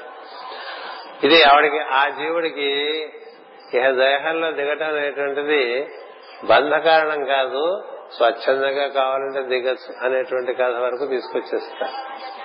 అందుకని ఆమె రాజకుమార్తెగా పుడుతుంది. రాజకుమార్తెగా పుట్టడం వల్ల గాని లేక యోగుల కుటుంబంలో పుట్టడంలో గాని ఉద్దేశం ఏంటంటే కోరికల ఎంతంత వ్యామోహం ఉండదు. అడిగినవన్నీ తీరిపోతాయి. భోగాలు. అంచేత ఆమె పెరిగి పెద్దదవుతుంది విద్యావంతురాలు అవుతుంది చదువుకుంటుంది. రాజుగారు స్వయంవరం ఏర్పాటు చేస్తారు. స్వయంవరం ఏర్పాటు చేస్తే ఉన్న రాజుల్లో అందులో కల్లా ఒక రాజు నచ్చుతాడు పూర్వపుణ్య చేత. అతడు కేవలం రాజే కాదు యోగి కూడా. మలయకేతనుడు అనేటువంటి ఒక రాజు ఆయన.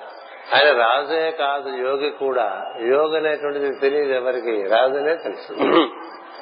అలా మంచి లక్షణములు కలిగినటువంటి రాజును మాత్రమే తెలుసు.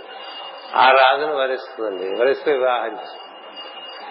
వివాహం చేసుకోవటం వల్ల ఈ రాజకుమార్తెకి సజ్జన సాంగత్యం లభిస్తుంది. ఎందుకంటే భర్త ఎలాంటి వాడో క్రమక్రమంగా క్రమక్రమంగా తెలుస్తూ వస్తుంది. అతడు కేవలము పరాక్రమవంతుడే కాదు కేవలము సద్గుణవంతుడే కాదు. ఈశ్వర అనుసంధానంతో జీవించేటువంటి ఒక మహత్తరమైనటువంటి జీవి. అది అదృష్టం. అదృష్టం.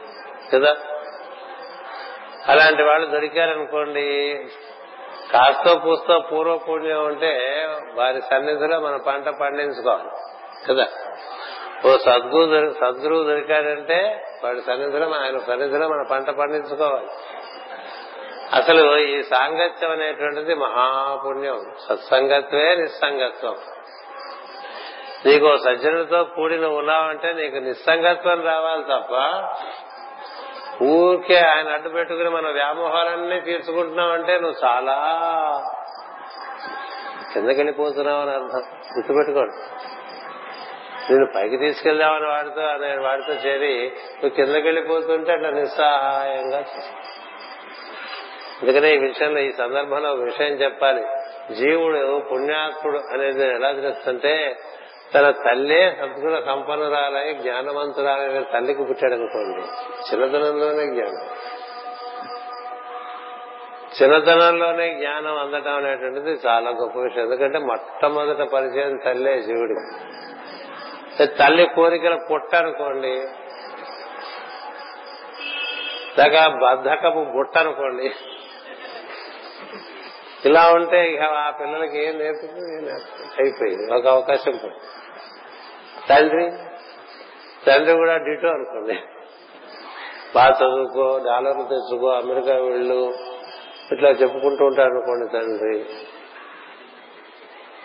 వాడిని చదువుకోమంటే దేనికి? వాడి మీద ఇన్వెస్ట్మెంట్ వాడు మూడు సంపాదించి వాడు మళ్ళీ మనల్ని పోషించాలని వాడి మీద ఇన్వెస్ట్మెంట్ చేసేవాడు తండ్రి కాదు వాడు. ఇదే ఫైనాన్షియల్ అంతే కదా? వాడు వడ్డీ తీసుకుంటూ ఉంటాడు. అలా ఉంచుకునే దగ్గర నాకు వడ్డీ ఇస్తుండేటట్టుగా కొడుకు డబ్బంతా తింటూ ఉండే తండ్రి వాడు ఏం తండ్రి ఉంది ఉంటాడుగా అలాంటి తండ్రి? ఉండకూడదా?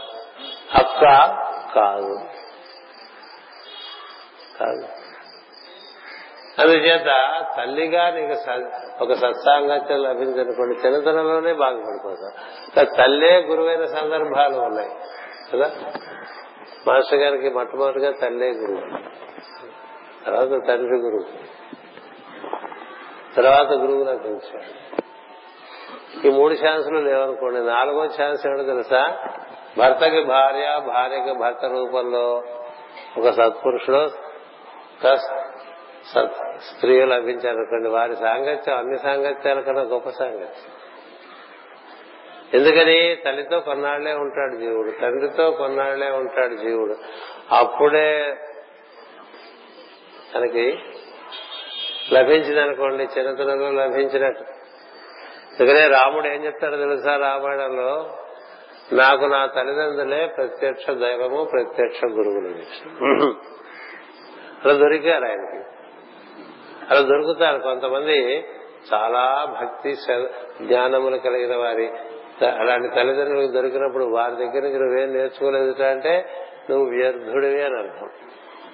తల్లి దగ్గర దొరకలేదనుకోండి తండ్రి దగ్గర దొరకలేదనుకోండి గురువు దగ్గర దొరకలేదనుకోండి ఇంకొకటే ఛాన్స్ ఏంటంటే వివాహము జరిగినప్పుడు నీకు దొరికినటువంటి సాంగత్యము అక్కడి నుంచి లభించే అవకాశం ఉంటుంది. నాలుగు అవకాశాలు ఉంటాయి.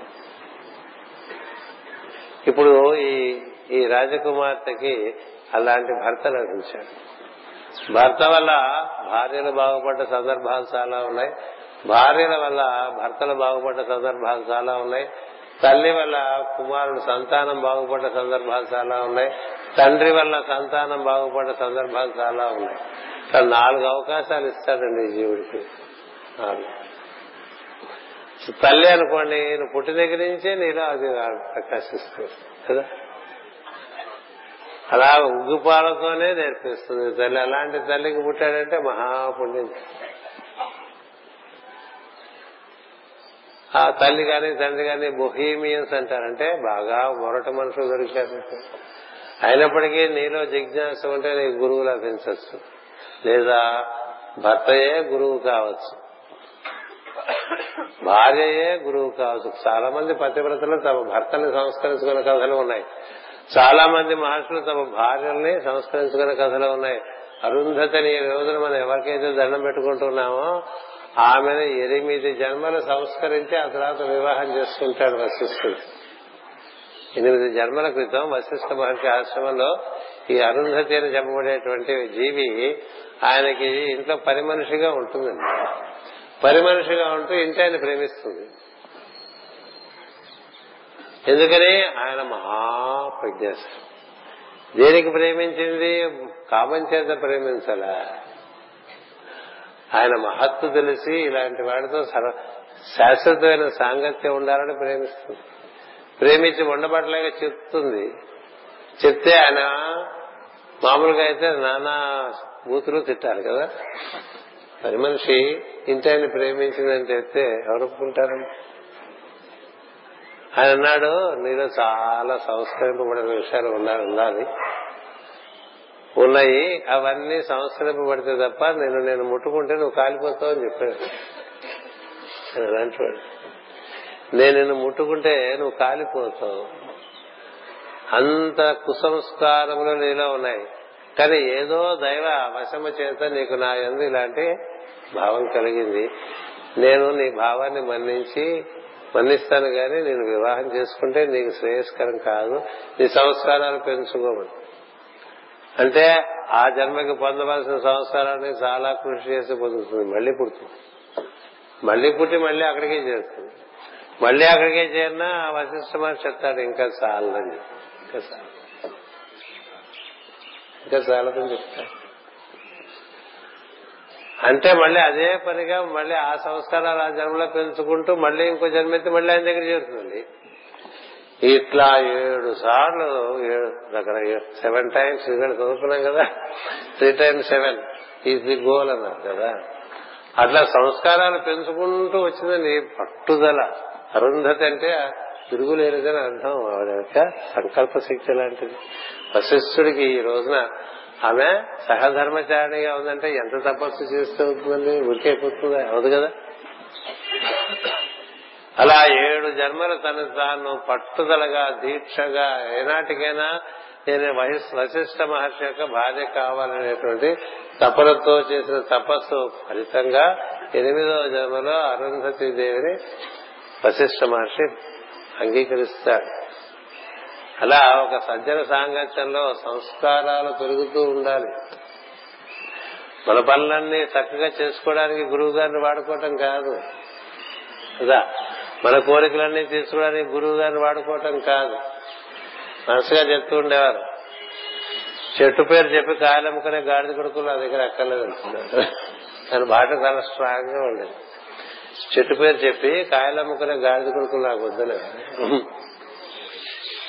నేనంత స్ట్రాంగ్ భాష వాడను కదా. కానీ కోట్ చేస్తున్నాను అంతే. ఇప్పుడు నాకు రాస్కల్ అని ఏం మాస్టర్ అంటే ఇప్పుడు వాడికి ఎక్కాలి కదా ఆయన. ప్రవచనాల్లో మాస్టర్ ప్రవచనాలు ఉంటే ఇలాంటి పదాలు ఉంటాయి. కదా? ఉండేవి కదా? దొంగముండా కొడుకునేవారు ఇలాగే?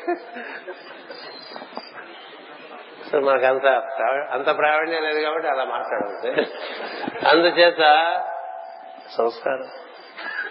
సతీదేవి దక్ష దక్షిణ కుమార్తె శివుని మీద సంస్- లోపల ఉండేటువంటి లక్షణం ప్రకారం ఆయన చాలా మొహపడుతుంది కోరుకుంటుంది. చెప్తాడు శివుడు. శ్మశానంలోకి వెళ్ళి బయటకు వచ్చినట్టుగా నా దగ్గరికి రాలేరు ఎవరును. ఈ దేహంతో నా దగ్గరికి రావటానికి విలుపడదని చెప్తారు. ముట్టుకుంటే అట్లా పడిపోతుందండి వాత. ఒకసారి ఒక రాక్షసుడు సతీదేవిని సంహరించాలని వస్తే ఈయన ప్రత్యక్షమయ్యి ఆమెను ఇలా పక్కకి చేత్తో ఈ భుజం దగ్గర పట్టుకుని పక్కకు నెట్టి ఆ రాక్షసుని సంహరించి సహనంగా చూస్తే చూస్తేనే చచ్చిపోతాడు. శివుడు కదా. తర్వాత వాడికి అట్లా ఆయన చేతులు అట్లా మూడు వాతలు పెట్టే చేతులు కొడుతుంది మూడు ముట్టుకుంటే వాతలు పడిపోతాయంటే ఇంకా ముగ్గురు ఎట్లా వెళ్తారండి ఎవరైనా?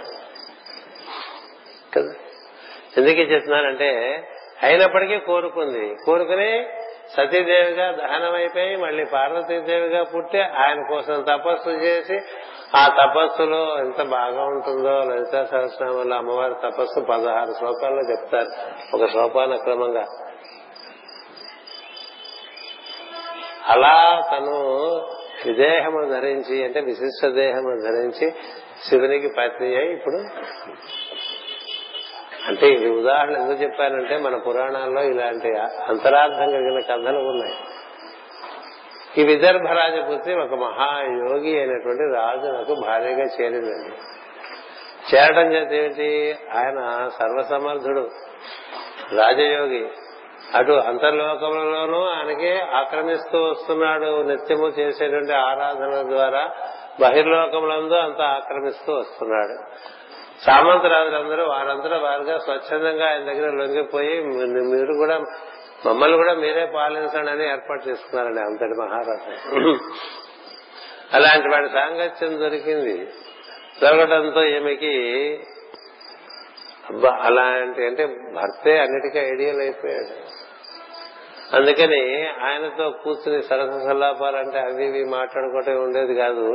ఈవిడ పరిప్రశ్నము ఆయన సమాధానము. ఈవిడ పరిప్రశ్నము ఆయన సమాధానము. అంటే ఎప్పుడు ఏదో తపనతో అడుగుతుండేది. ఆయన అలాగే చెప్తూ వస్తుండేవాడు. అలా నేర్చుకుంటూ నేర్చుకుంటూ నేర్చుకుంటూ జిజ్ఞాస. జిజ్ఞాస చేత ఆ మలయ కేంద్రం దగ్గర చేరి క్రమంగా సాధనను ప్రారంభం చేసిందండి. సాధన ప్రారంభం చేస్తే ఆయన చెప్పే కదా ఎక్కువ కలిసి ఉండేటువంటిది దంపతి. జీవిత జీవితకాలంలో ఎక్కువ అదే. తల్లిదండ్రుల దగ్గర కొంతకాలం వరకు ఉంటాడు జీవుడు. కదా? అతను వివాహం అయిన తర్వాత జీవితాంతం తనతో ఉండేటువంటిది భర్తకి భార్య భార్యకి భర్త. కదా? అలాంటి సందర్భంలో ఒక సజ్జనుడు భర్తగా దొరికితే వివేకమైనటువంటి భార్య ఏం చేయాలి? అతని దగ్గర నుంచి అని నేర్చుకుంటూ ఉండాలి. అతని లాగే గురుదక్షిణ అతని సినిమాల చుట్టూ తిప్పి మాల చుట్టూ తిప్పి కొట్లు షాపుల చుట్టూ ఇట్లా తిప్పుతూ వాడిని వాడుకోవటం అంటే వాడు ఒప్పుకోడు కూడా. ఎందుకంటే వాడికి లోపల అది లేదు. అందుచేత ఆయన రాజ్య పరిపాలన చేస్తూ బయట లోపల అంతర ఆరాధన చేసుకుంటూ ఈశ్వర అనుసంధానం చెంది ఉంటాడండి. నేను ఈశ్వర అనుసంధానం చెందాను అని చెప్పి చెప్పుకోడు చెందినవాడు. చెప్పుకున్నవాడు పొందనివాడే. కదా? I'm connected I'm connected I'm connected అంటే నీ బంధం అనిపిస్తుంది. కనెక్షన్ చాలా పవిత్రంగా ఉంచుకోవాలి అంతే కదా? నేను చాలా కనెక్టెడ్. మా గురువు గారితో అంటే లాభం లేదు. అని చెప్పాలి. వీడు చాలా కనెక్టెడ్ నాకు. కదా? మనం చెప్పకూడదు. అందుచేత ఈవిడ ఆయన కనెక్టెడ్ బాగా రాజుగారు అన్నాడు చెప్పడం ఆయన. ఈవిడ ఏమైతే చెప్తూ ఉంటాడు. క్రమంగా ఆవిడకు కూడా మీలాగే నేను కూడా నాకు కూడా లోపల వెలుగు కల్పించేటువంటి మార్గం చూపించండి. వెలుగు కల్పించే మార్గం చూపించు. మార్గం చూపించాడు. నాతో పాటు నువ్వు కూర్చో అన్నాడు. అంటే ఇంటి ఆయన కూర్చుంటే ఇంటి ఆవిడ నిద్రపోతుంది అనుకోండి. అంటే దుర్వినియోగం అయిపోయినట్టు. ఎందుకంటే నీకు తల్లి దగ్గర నేర్చుకోలేదు. అక్కడ నేర్చుకోవటానికి ఏం లేకపోయిండొచ్చు ఎందుకంటే అక్కడ దొరకలేదు. తండ్రి దగ్గర దొరకలేదు. భర్త దొరికింది లేదు గురువు ఎక్కడో ఒకటి దొరకాలి కదా అది. అనుకోవటం పెద్ద అదృష్టం. ఏం దొరికినా పాడు చేసుకోవచ్చు కదా. అందుకని భర్తతో ఆయనతో పాటు ఇక్కడ కూర్చోడం మొదలు తర్వాత తీరిక సమయాల్లో అవి ఇవి మాట్లాడుకోవటంగా కాకుండా ఎంతసేపు ఆవిడకి పరిప్రశ్నమే భర్తతో ఎందుకని? ఆయన దగ్గర నేర్చుకోవాల్సిన విషయాలు చాలా ఉన్నాయి కాబట్టి. అలాగే భార్య దగ్గర ఉన్నాయనుకోండి భర్త నేర్చుకోవాల్సినటువంటి నిజమైనటువంటి విషయాలు. అలా భర్తలు మొగ్గుతారా? మొగ్గిన సందర్భాలు చాలా తక్కువ ఉంటాయి. ఇక్కడ వీడికి అభిమానం ఎక్కువ గాడిదకి. కన్నా తన భార్యకి ఎక్కువ తెలుసు అని తెలిసినప్పుడు ఆ భార్యను అనుసరించేటువంటి భర్తలు కూడా ఉంటారు. ఊళ్ళో కూడా ఒక ఆయన ఉన్నారు. ఆమె హనుమద్ భక్తురాలు. ఆమె కారణంగా ఆయనకి హనుమద్ భక్తి కలిగి ఆయన ఆమెతో పాటు ఆయన కూడా హనుమత్ దర్శనం జరిగింది. నా భార్య వలనేనండి అని చెప్పుకుంటాడు ఆయన. ఎంత అదృష్టం. ఎంత అదృష్టం. అంచేత ఒకరి వల్ల ఒకరికి ఎక్కడో చూడాలి తల్లి వలనో తండ్రి వలనో లేక గురువు ద్వారానో లేక భార్యకు భర్త ద్వారానో భర్తకు భార్య ద్వారానో దైవం అనుగ్రహించడానికి నాలుగు మార్గాలు ఉన్నాయండి. ఇవిడ ఆ మార్గం దొరికింది అందులో వెళ్ళిపోతుంది వస్తూ ఉంటే వాళ్ళకి ఏడుగురు కుమారులు కూడా కలిగారు. కుమారులు పెరిగారు. వారందరికీ చక్కగా వివాహాలు జరిగినాయి. రాజుగారు ఎవరో చెప్పారు భార్యతో మాట్లాడుతూ ఇంకా మనం ఇక్కడ ఉండవలసిన అవసరమే లేదు రాజ్యంలో పిల్లలు పెద్దవాళ్ళు అయ్యారు వాళ్ళకి అప్ప చెప్పేసి మన వనంలోకి వెళ్ళి తపస్సు చేసుకుందాం. ఇది విస్తరించిన రాజ్యం సమస్త భోగాలు కదా? ఆయన ఆవిడ మహారాణి పట్టపురాణి కదా? ఏం చెప్పాడు భర్త? పిల్లలు పెద్దవాళ్ళు అయిపోయారు వాళ్ళకి రాజ్యం అప్పచెప్పేద్దాం ఏడుగురికి ఏడు భాగాలుగా అప్పచెప్పేశాడు. సామంతులందరినీ పిలిచాడు వాళ్ళందరికీ వీళ్ళని జాగ్రత్తగా మీరే పరిరక్షించుకొని వీళ్ళకి సమయం శుభమైనటువంటి లక్షణములు ఉన్నాయి నా వలనే వారు పరిపాలిస్తారని చెప్పి. వారికి చెప్పారు మనం మనంలోకి వెళ్ళిపోతాం మరి వాడండి రాజు కదా? జీవితం మీద స్వామిత్వం కలిగిన వాడు. అన్నిటి పట్టుకుని వేళ్ళాడేటువంటి వాడు వాడేం రాదు అందుకే చెప్తుంటే గబ్బిలాలలో వేళ్ళాడితే ఏం లాభం లేదు. అలా గబ్బిలో వేలాడుతూ ఉంటుంది. చూడటానికి కూడా బాగుంది. అట్లా కొంతమంది కొన్ని కొన్ని పనులు అట్లా వేళ్ళాడుతూ ఉంటారు. ఇంకోళ్ళని చేయనివ్వరు వాళ్ళు బాగా చేయరు. వాళ్ళు బాగా చేయరు ఇంకోళ్ళని చేయనివ్వరు. ఇట్లా ఉంటారు ఈయనేం చేశాడు? నా పిల్లలు నాకన్నా నాతో సరిసమానమైన వాళ్ళు వాళ్ళు బాగా పరిపాలిస్తారని చెప్పేసి అప్పచెప్పేసి వస్తావా అని అడిగాడు. అంతే వస్తాను. ఎందుకు మరి? ఆవిడకి అదే ప్రధానం ఇద్దరు వనంలోకి వెళ్ళారు. ఇద్దరు పొద్దునే లేస్తారు కాలకృత్యాలు తీసుకుంటారు తీర్చుకుంటారు ఏదో కొంత స్వల్పంగా ఆహారం స్వీకరిస్తారు కూర్చో కళ్ళు మూసుకు కూర్చుంటారు. కళ్ళు మూసు కూర్చుంటారు. ఈయన కళ్ళు మూసు కూర్చుంటే దాంతో ఏది? తన ఎందున్న ఈశ్వరుడితో అనుసంధానం చెంది అలా ఉండిపోతాడు ఆయన. ఆవిడ ప్రయత్నం చేస్తుంటుంది. కొంతసేపు కళ్ళు తెరుస్తారు. తెరిచిన తర్వాత ఆవిడ ఎలా ఉంది పరిస్థితిని అడుగుతూ ఉంటాడు. ఏం మీ అంత నాకు కుదరటం లేదు? అంటే పలానా కుదురుతుంది కూర్చోని. కుదురుతుంది కూర్చోమని. నీకు ఆసక్తి ఉంటే కుదురుతుంది. ఆసక్తి లేదనుకోండి. ఆమెకు ఆసక్తి ఉన్నది. ఆర్ద్రత ఉన్నది. ఉండటం చేత పర్వాలేదు జరుగుతూ కూర్చోండి అలా కూర్చోండి అలా కూర్చుని కూర్చుని కూర్చుని కూర్చుని అట్లా కూర్చుంటూ ఉంటే కుదురొచ్చింది. కుదురొచ్చింది. అలా కుదురుగా కూర్చుంటూ ఉండేవాళ్ళు.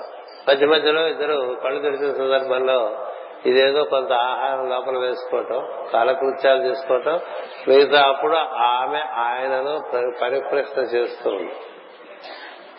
చేసి విషయాలు తెలుసుకుంటూ ఉండేది. ఎలా లోపల ఏమున్నాయి ఎలా వాటి వాటితో అనుసంధానం చెందాలి ఇలా అందుకనే అరవై ఏళ్ళకే వెళ్ళిపోతేట ఎనభై నాలుగేళ్ళకి పడిపోయే అవకాశం ఉంటుంది అరవై ఏళ్ళకే బయటకు వెళ్ళిపోతే మానప్రస్థం అంటే పూర్వకాలం షష్ఠపూర్తి గుడ్లకు చెప్పేసేవాళ్ళు అంతే. ఎందుకని షష్ఠపూరి తర్వాత రెండు బృహస్పతి చక్రాలు ఉంటాయి రెండు పన్నెండు ఇంకా ఇదే పని ఉండాలి. ఇంకా వేరే పనులు ఉండకూడదు. వాళ్ళు అలా ముందుగానే వెళ్ళిపోయారు కాబట్టి వాళ్ళకి సమయం ఉంది. ఓ పుష్కర కాలానికి ఈవిడికి బాగా కుదిరింది. ఇది కుదురుగా కూర్చోవటం. పుష్కరం పన్నెండేళ్ళు పట్టింది. ఆయనకి అదే పని. ఎంతవరకు అంటే దేహమునందు ఎంతకాలం ఉండాలని ఈశ్వర సంకల్పం ఉంటుందో అంతకాలం ఉంటాడు. దేహంలో ఉన్నా దేహంలో లేకపోయినా ఆయన పరిస్థితి ఒకటే. అది ఆయన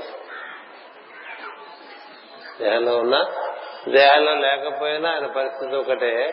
కాకపోతే ఆయనకు ఒక బాధ్యత ఏర్పడింది. తను అనుసరిస్తున్నటువంటి మరొక జీవి తను ఆశ్రయించుకుని ఉన్నది. అందుచేత ఆమె కూడా ఏ దృష్టితోనే ఉంది కాబట్టి ఆమెకు కొంత స్థిరము చిక్కేంత వరకు తను ఉండవలసి ఉంటుందని తెలుసుకున్నాడు. ఆయన తెలుసుకుని ఏం చేశాడు? ఉన్నాడు. అలా ఇంకా కొంతకాలం జరిగింది. జరిగేసరికి క్రమంగా ఈ రాజు గారికి తెలిసింది. కానీ ఇంకా శరీరం నుంచి విడిపడి వెళ్ళిపోయేటువంటి సమయం వచ్చింది. ఎప్పుడు అతను ఈశ్వర సంధానంలో ఉండి ఉండి ఉండటం చేత చెప్తాడు ఇంకేంతో ఎన్నో రోజులు నేను ఉండను నువ్వు త్వరగా పూర్తి చేసుకో. అలా అనుభవకండి అంటున్నావు అంటే అలా అనుభవకండి కాదు మరి నీకు చాలా జ్ఞానబోధ చేశాను. ఈ శరీరంలో శాశ్వతంగా ఉండడు కదా జీవుడు. అందుకని ఏ రోజైనా మన శరీరం నుంచి నిష్క్రమించాలి. అందువలన కాలాన్ని అనుసరించి మనం గమనం చేస్తూ ఉండాలి కాబట్టి నువ్వు త్వరితగతిని ఈశ్వర అనుసంధానానికి ప్రయత్నం చేయి. నాకు తోచిన సహాయం నేను చేస్తూ ఉంటానని చెప్పాడు. అలా చెప్తే ఎట్లా ఉంటుందండి? మీరు అన్వేషకుడు పుస్తకం రాస్తే చదువుకోండి అన్వేషణ. అక్కడ రోజు మారిపోయి ఉంటాయి. మారిపోయి. ఆమె ముందుగా ఉంటుంది అతను వెనక్గా ఉంటాడు. ఇక్కడ ఆయన ముందుగా ఉన్నాడు ఆవిడ వెనక్గా ఉన్నాడు. కానీ ఆమె కోసం తాను ఈశ్వర అనుగ్రహం ఎలా ఉంటుందంటే నీవు నీకు ఒక ఒక దివ్యమైనటువంటి కర్తవ్యం భూమి మీద ఉన్నంత కాలం నేను ఈశ్వరుని శరీరంలో ఉండనిస్తాను. అదొకటి. అది మన పురాణాల్లో కూడా ఉంది. మార్కండేయుడి కథలో తను తాను ఉద్ధరించుకునే ప్రయత్నంలో ఉండేవాడిని నువ్వు ముట్టుకోబోక అని చెప్తాడు ఈశ్వరుడు యముడికి. అలా గురు పూజల్లో చెప్తున్నాం హైదరాబాద్లో తను తాను ఉద్ధరించుకునే ప్రయత్నంలో నన్ను చేరే ప్రయత్నంలో వాడు ఉన్నప్పుడు నువ్వు వాడి ప్రాణం తీస్తే ఉపయోగమే ఉంది ఆయుర్దాయం ప్రకారం నువ్వు చేద్దాం అనుకుంటావు. కానీ అతడు చక్కగా పురోగతి చెందుతూ ఉంటే వాడు ఎందుకు పాడు చేస్తావు అని కొత్త నియమం ఒకటి ఇస్తాడు యముడికి. నా ఎందు మాత్రమే దృష్టి కలిగి నన్ను చేరాలన్న తపనలో ఉండేవాడిని నువ్వు తీసేయడానికి వీల్లేదు శరీరంలోంచి ఎందుకంటే మళ్ళీ శరీరంలో పుట్టి మళ్ళీ పెరిగి మళ్ళీ రావడానికి టైం పడుతుంది కదా. అందుచేత ఈశ్వర యొక్క కరుణ అలా ఉంటుంది. అందువలన ఈ రాజు మలయకేతుడు ఆ విధంగా కొన్నాళ్ళు ఉంటాడు. ఎందుకంటే గుర్తు పెట్టుకోండి మనం ఎక్కువ కాలం బతకాలనుకుంటూ ఉంటాం కదా. ఎందుకు? ఇవే పనులు చేసుకోవడానికి ఇంకోసారి దోశలు తినడానికి ఇంకోసారి ఇడ్లీలు తినడానికి ఇంకోసారి మధ్యాహ్నం పచ్చళ్ళు తినడానికి సాంబార్ తినడానికి స్వీట్ తిన ఇంకో రోజు ఉంటే ఇంకా అదే కదండి ఎందుకోసం ఉంటాం అక్కర్లేదు కదా. ఎందుకోసం ఉండాలి? అదేమన్నా ఇంకో మెట్టు పెరుగుతుందేమో ఇంకొంచెం దగ్గర అవుతావేమో. అది తపన పెరిగింది అనుకోండి దానికోసం ఉంటారంటే మనం దానికోసమే ఉంటున్నారంటే మిగతా పనులను చేసుకుంటే లోపల ఈశ్వరుడు తెలీదా? అందుకని నీకు ఆయుర్దాయం పెంచాలా పెంచక్కర్లేదా అనేటువంటిది లోపల ఉన్న ఈశ్వరుడు సాక్షిగా చూసి నిర్ణయం చేస్తాడు. అందుకని కొంతమంది దగ్గరికి మృత్యుజాతం వస్తే ఇప్పుడు కాదు వెళ్ళిపో అని చెప్తాడు. ఈశ్వరుడే కొంతమంది దగ్గర దేవత వస్తే నిర్లిప్తంగా ఉంటాడు నీ పనులు చూసుకోనట్టుగా. లోపల కథలు చాలా తమాషాగా ఉంటాయి. అందుచేత ఆయన రాజుగారు ఎక్స్టెన్షన్ దొరుకుతుంది ఆయనకి. ఈశ్వర సంకల్పం. మనం నేర్చుకో అని మళ్ళీ చెప్తూ ఉంటాడు నేర్చుకుంటూ ఉంటుంది. బాగా చైతన్యము అలా బోధగతి చెంది చెంది స్పందనాత్మకంగా. అది సాయంత్రం చెప్తానండి ఆ మార్గం. అలా చేరుతుందండి. అలా చేరి ఆజ్ఞ కేంద్రం చేరుతుంది. అక్కడి నుంచి పరమ చివరి మెట్టు ధ్యానం అంటే ఈశ్వర అనుసంధానం. అది చేసుకుంటూ ఉంటుంది. చేసుకుంటూ ఉంటే అది దొరికి దొరకనట్టుగా దొరికి దొరకనట్టుగా ఏదో మంచి శుభతిథం శుభ నక్షత్రం అంటూ ఉంటాం కదా. శుభ నక్షత్రము శుభతిథి ఉన్నప్పుడు చంద్రుడికి సూర్యుడికి మంచి అనుసంధానం ఉన్నప్పుడు అంటే మనం చెప్పుకుంటాం కదా తదియ పంచమి సప్తమి దశమి ఏకాదశి ఇలాంటి సమయాల్లో బాగా త్రయోదశి ఇలాంటి సమయాల్లో బాగా లభిస్తుండేది మిగతా సమయాల్లో అంతగా దొరికేది కాదు. ఒక్కొక్క రోజు ప్రేయర్ బాగుంటుంది ఒక్కొక్క రోజు ప్రేయర్ బాగుంటుంది అనుకుంటూ ఉంటాం కదా. మన ప్రేయర్లు ఇంకా చాలా దూరం వెళ్ళాలి. మన ప్రేయర్లు చాలా దూరం వెళ్ళాలి. ఓకే ఫీల్ అయిపోతే కాదు మనం రోజు ప్రేయర్ చేస్తున్నాం లోపల ఎంతవరకు వెలుగు పెరుగుతూ వచ్చింది ఏ స్థానంలో మనం స్థిరపడ్డాం అక్కడి నుంచి తర్వాత మెట్టేమిటి three times seven mines is the goal అన్నారు. The pole is the goal అన్నారు. పోల్ అంటే సహస్రారం పైన ఉంటుంది. ధ్రువపదం అంటారు. అది ఇక్కడ చేస్తే ఏమండి? స్టేబుల్ క్వశ్చన్ నువ్వు కూర్చొన్నట్టు కదా. అని చేత తిరిగిరాని మార్గం అపనరావృత్తి మార్గం అని మనం భయంకరంగా మాట్లాడుతూ ఉంటాం. మళ్ళీ తిరిగి వచ్చేది నీకు ఇష్టమైతే దైవ సంకల్పంగా నీ ఇష్టంగా దైవ సంకల్పంగా దిగొస్తే దిగొస్తావు తప్ప లేకపోతే నువ్వు దిగి రావాల్సిన అవసరం లేకుండా అక్కడ కూర్చోబెట్టేస్తారు. అంటే బంధము లేని స్థితిలోకి వెళ్ళిపోతాం. అది దొరికి దొరకనట్టుగా దొరికి దొరకనట్టుగా ఉండగా మలయకేతుడు ఎలా ఉంటుంది అంటే పర్వాలేదు కొంత ఇంటేవాడు ఎలా ఉందో నీకు అంటే కాస్త ఇవాళ బాగానే ఉందంటే వెంట వెళ్ళిపోతారు కదా బజార్లో. ఇంతేవాడు బాగుండకపోతే ఇంట్లో ఉంటాడండి. ఏమయ్యా రాలేదంటే బాగాలేదండి ఇంట్లో? కాస్త ఆవిడ బాగుందని తెలిస్తే పొద్దున్న నార్మల్ టచ్ చేయండి కానీ మధ్యాహ్నం టెంపరేచర్ వస్తుంది పర్వాలేదు లేదని బయటకు వెళ్ళిపోతారు కదా. అలాగే ఈ మలైకేతులు ఆహా దొరుకుతుంది లేడికి పర్వాలేదు ఈశ్వరుడు చూసుకుంటాడు ఇంకా మనం. పెద్ద అసిస్ట్ చేయాల్సిందే లేదు. పెద్ద అసిస్ట్ చేయాల్సింది ఏమీ లేదు కాబట్టి ఇంకా తను వెళ్ళిపోయినా ఆవిడకి ఇబ్బంది లేదు. అలా వెళ్ళిపోయాడు. వెళ్ళిపోయాడు. చూడదు ఒక శుభముహూర్తంలో ఆయన దేహం నుంచి వెళ్ళిపోయాడండి. వెళ్ళిపోతే ఈమెకి అతని కళేబరం చూస్తే చాలా ఇంత సాధన ఉన్నా తనకి మార్గం చూపించినటువంటి గురువు. తనతో తనకు సాంగత్యం ఇచ్చినటువంటి భర్త. ఎన్ని దశాబ్దాలు? నాలుగైదు దశాబ్దాలు తనతో కూడి ఉన్నటువంటి భర్త. కేవలం భర్త కాదు అని ఆమెకి గురువు కూడా. హైవంట చేత చాలా దుఃఖం వచ్చేసింది విపరీతమైన దుఃఖం వచ్చేసింది అక్కడ ఇంకా ఆ శవానికి ఎవరు సంస్కారాలు చేయాలండి? ఎవరు చేయాలి సంస్కారాలు? తనే చేయాలి. అందుకని అంత దుఃఖంలో వెళ్ళి కట్టకులను ఏరుకొచ్చి చితి పేరుస్తుంది. చితి పేర్చి ఈ శవాన్ని తీసుకెళ్ళి దాని మీద పడుకోబెడుతుంది పడుకోబెట్టి దానికి చితి అంటిస్తున్నప్పుడు లోపల నుంచి భావం వస్తుంది. మనం కూడా ఆ స్థితిలో దూకేస్తే పోతుంది. మనం కూడా ఆ స్థితిలో దూకేస్తే అయిపోతుంది ఆయనతో పాటే మనం. అనుకుంటుంటే లోపల దొరికి దొరకనట్టుగా ఉంది కదా. ఆ దొరికి దొరకనట్టుగా ఉండేటువంటి ఈశ్వర సాన్నిధ్యంలోంచి లోపల నుంచి ఒక మాట వినిపిస్తుందండి. ఒక మాట. నువ్వేం చేస్తున్నావు?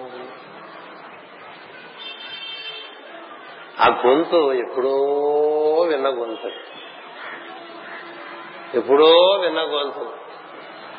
అనిపిస్తుంది ఇదేంటి? ఎప్పుడో విన్న తెలిసిన గొంతు ఒకటి లోపల నుంచి పలుకుతోంది అనిపిస్తుంది. ఎవరిదా గొంతు?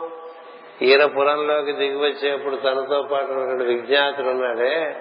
ఆయన అప్పుడు పలుకుతాడండి. ఎందుకని? ఈమె ఈశ్వర అనుసంధానం చెందుతూ ఉంది. అప్పుడప్పుడు కరెక్షన్ కలుగుతోంది కదా. అందుకని కనెక్షన్ ఉంది కాబట్టి అట్నుంచి పలుకు పలికి నీవు ఇప్పుడు ఏం చేస్తున్నావు ఇప్పుడు ఏం చేయాలి? స్థితిలో దూకుతావా? ధ్యాన మార్గంలో ఆయన చేరుకుంటావా? ధ్యాన మార్గంలో మాత్రమే ఇప్పుడు చేరుకోగలవు. ఇంకో మార్గంలో చేరుకోలేవు కదా. అందుకని ఈమెకేమైతే నీవెవరు? అని అడతారు తర్వాత. నీవెవరవు? నీవెవత ఎవరి దానవు అని అడుగుతాడు ఈ ఈ మూడు ప్రశ్నలు వేసేసరికి లోపల ఏదో తెలిసిన గొంతు మాట్లాడుతున్నట్టుగా ఉంటుందండి. అదే మనలో ఉండేటువంటి అంతరాత్మ. అది తనలో ఉండేటువంటి ఈశ్వరుడు ఆ విధంగా పనిచేసరికి ఆయన యొక్క సాంగత్యం ఇదివరకు చాలా ఉన్నటువంటి వ్యక్తి అయి ఉండటం చేత చిత్తులో పడిపోకుండా ఆగుతుంది. చిత్తులో పడిపోకుండా ఆగుతుంది. ఆగితే అప్పుడు ఆయన లోపలికి మళ్ళీ ప్రవేశించడం అనే కార్యక్రమం భర్త కూడా అదే నిర్దేశించాడు. నాతో పాటు నువ్వు కూడా దూకి అని చెప్పాడు. ఆ చెప్పలేదు కదా. నువ్వు ఇది పూర్తి చేసుకోసమా? నువ్వు ఇది పూర్తి చేసుకోసమా? నేను బయలుదేరే సమయం అవుతోంది అని చెప్తూ వస్తున్నాడు. నాకు ఎక్స్టెన్షన్ ఇచ్చారు. ఇలాంటి పిచ్చి మాటలన్నీ మాట్లాడు తెలిసినవాడు. కదా? నీకోసం నేను ఉండిపోయాను. ఊరికే డబ్బా కొట్టుకునేవాడు బోళ్ళు మాట్లాడతాడండి. అసలు లోపల ఖాళీ అయిపోయిన వాడు వాడికి మాట్లాడటానికి ఏముండదు అందుచేత ఆయన నువ్వు తొందరగా పూర్తి చేసుకో బాగుంటుంది తొందరగా పూర్తి చేసుకో బాగుంటుంది అని చెప్పాడు. ఇక పూర్తి చేసుకోకుండా దూకేస్తాం అనుకోవటం సహజంగా ఒక మానవ లక్షణం అది కదా? అయినప్పటికీ తను చేసినటువంటి సాధన ఉండటం చేత తన లోపల నుండి తనకి అంతర్వాణి వినిపిస్తుంది. వినిపించి నువ్వు ఎవరి దానవు నువ్వేం చేద్దాం అనుకుంటున్నావు? అని మాట్లాడుతూ క్రమంగా ఏం చేస్తారంటే పూర్వజన్మను గుర్తు చేస్తారు.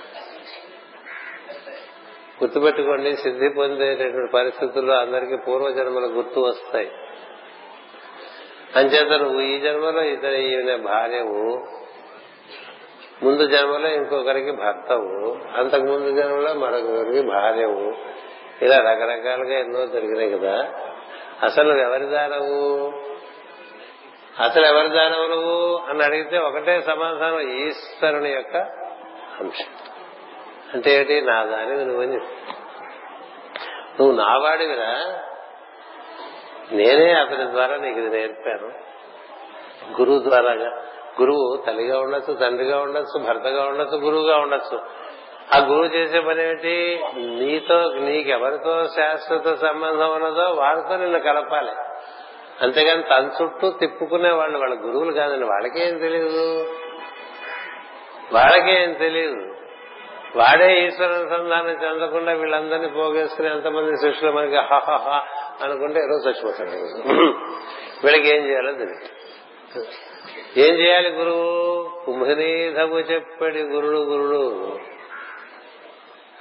కుంభనీధముని చేరేటువంటి మార్గాన్ని చూపించి ఆ మార్గంలో నిన్ను ప్రవేశపెట్టి నువ్వు అందులో సుశిక్షితులవై ఆ మార్గంలో నడుస్తుంటే సంతోషిస్తారు తప్ప నువ్వేమో పిచ్చి పిచ్చి పిచ్చి పిచ్చి పనులన్నీ చేస్తుంటే ఆయనకి ఏ సంతోషం ఉండదు. సంతోషంగా ఉంటుంది. నువ్వు ఏది చేయాలో అది చేయకుండా ఇతర విషయంలో ఆసక్తి ఉంటే నువ్వు పతనం చెందుతూ ఉంటావు. అది సంతోషంగా ఉండదు సద్గురువుకి. సద్గురువుకి ఎప్పుడు సంతోషము? నువ్వు మూలాధారం నుంచి అనాహతము చేరాలి.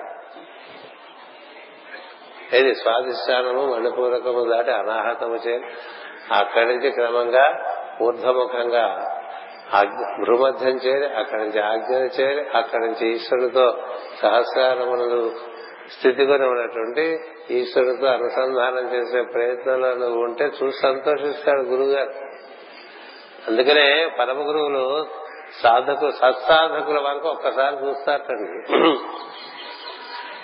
దేనికోసం చూస్తారంటే is there light in the head అని. The light in the head is seen by a master of wisdom once in year సంవత్సరానికి ఒక్కసారి చూస్తాడు అంటే అసలు కొంతమందికి లైట్ ఇన్ ది హెడ్ ఏమి ఉండదు. లైట్ ఇన్ ది స్టమక్ ఉంటుంది. అందుకే ఇంకెక్కడదో ఆయన చూడతాడు అసలు. ఇవిడికి స్టమక్ ఇవిడికి గుండెల్లో ఉందా కంఠంలో ఉందా లేకపోతే బొడ్డులో ఉందా ఇంకా కింద ఉందా అని చూడడం. ఎందుకంటే అవన్నీ చూడడానికి ఇష్టం లేదు. ఫేస్ చూస్తాడు. చదువుకోండి ఉన్నాయి. You only looks at the face he looks at the light in the head ఉందా లేదా అని. ఒకటి. ఉంటే is it growing number two and is it growing అంతే ఆయన చూస్తాడు. అలా ఎవరికైనా గ్రో అవుతూ గ్లో అవుతుంటే వాడితో ఆయనకు పని మిగతా వాళ్ళు ఎవరితో పర్లేదు మిగతా వాళ్ళు పర్లేదు ఎందుకని? వాళ్ళు ఉత్తరవుతర? వారి అందరూ వీళ్ళకి బాధ్యత నువ్వు ఊరికే బొడ్డులో కూర్చుని ఆవేశకావేశాలు పడుతూ పో ఏవో రకరకాల వ్యామోహాల్లో ఇరుక్కుపోయిన వాడికి సద్గురువు ఏం చేస్తాడు? చూడండి అసలు గలాకులు గారి యొక్క బోధల ప్రకారం అయితే వాళ్ళకి తీరిక లేదు ఇలాంటి వాళ్ళకి చూడటం. కదా? అందుచేత ఈమె ఆ విధంగా చేరటం చేత ఈమెకి లోపల నుంచి ఈశ్వరుడు పలికాడు పలకటం చేత అది చాలా అంటే తన లోపల ఉండే అంతర్వాడి కన్నా తనకి సన్నిహితమైనది ఇంకోటి ఉండదు. సందేహం లేదు. ఎందుచేత అది జన్మ జన్మల నుండి తనతో వస్తున్నటువంటిది. ఎన్ని లక్షల జన్మలు ఎత్తినా సరే నీతో పాటు ఎప్పుడు ఉన్నది అది. దాన్ని పరిచయం చేయడానికి అదే ఒక వాహికని బయట నుంచి పంపిస్తుంది. ఒక వాహికను తనే ఒక వాహికను నీ సంస్కారం బట్టి దగ్గరికి పంపిస్తుంది. అతని చేత నీకు నిన్ను నీలోని దైవములు చేరే మార్గాన్ని చూపిస్తుంది. నీలోని దైవములు చేరితే ఆ దైవము విశ్వవ్యాప్తమైనటువంటి దైవం అయి ఉండటం చేత నిన్ను ఈ విశ్వవ్యాప్తమైనటువంటి సర్వవ్యాపకుడు సర్వజ్ఞుడు సర్వశక్తిమంతుడైనటువంటి దైవముతో నీకు పరిచయం కలిగిస్తుంది. అది కార్యక్రమం. అంతే తప్ప ఊరికే మనం ఏదో ఒక ఫ్యాషన్ ఈ రోజుల్లో ప్రతివాడికి ఒక గురువు. ఆ గురువు వీడికి ఏం చెప్పాడో వీడేం విన్నాడో అసలు ఆ గురువు ఆ మార్గంలో వెళ్ళి తిరిగి వచ్చిన వాడో కాదు ఏం తెలియదు.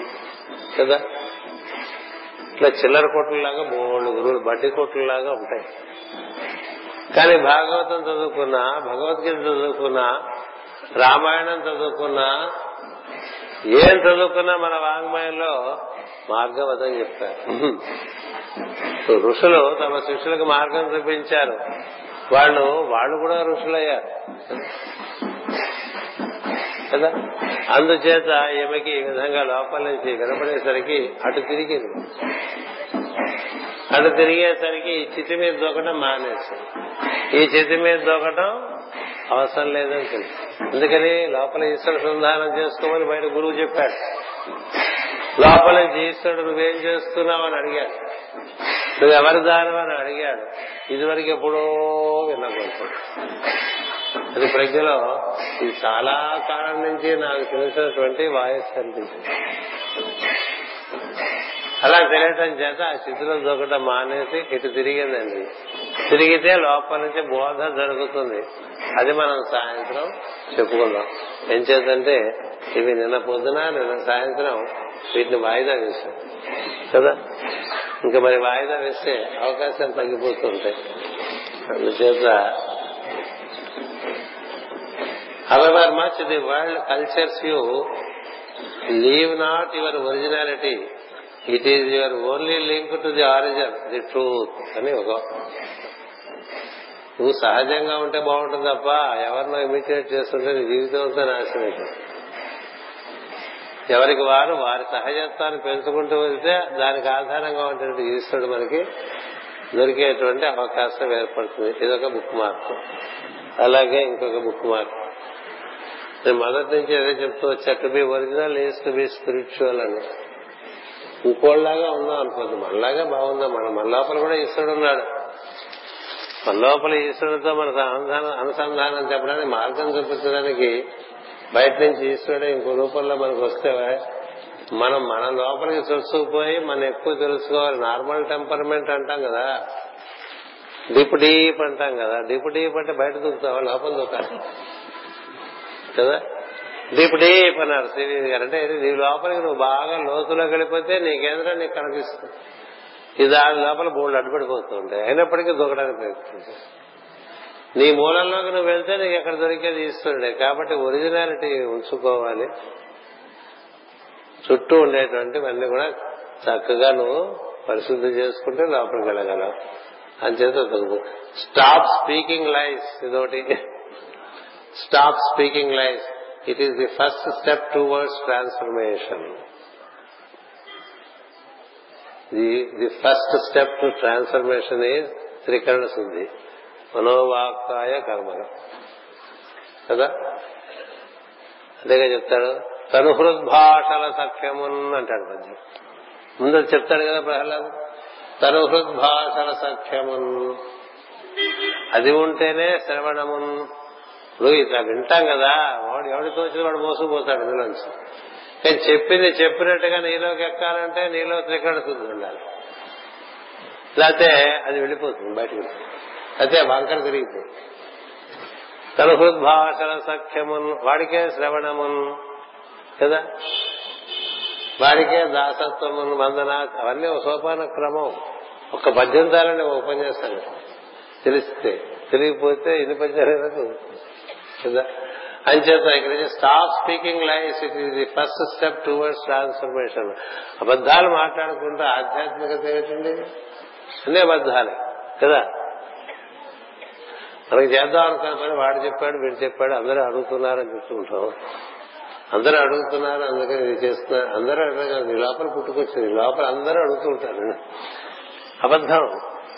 కాబట్టి అవదు అబద్ధాలు మాట్లాడేవాడు ముందుకెళ్ళాడు వెనకెళ్ళిపోతూ ఉంటాడు నువ్వు ప్రపంచాన్ని మోసం చేస్తావేమో గాని అందులో భాగంగా నువ్వు మోసపోతున్నావు. నువ్వు మోసపోవటం అనేటువంటిది మహాభయంకరం.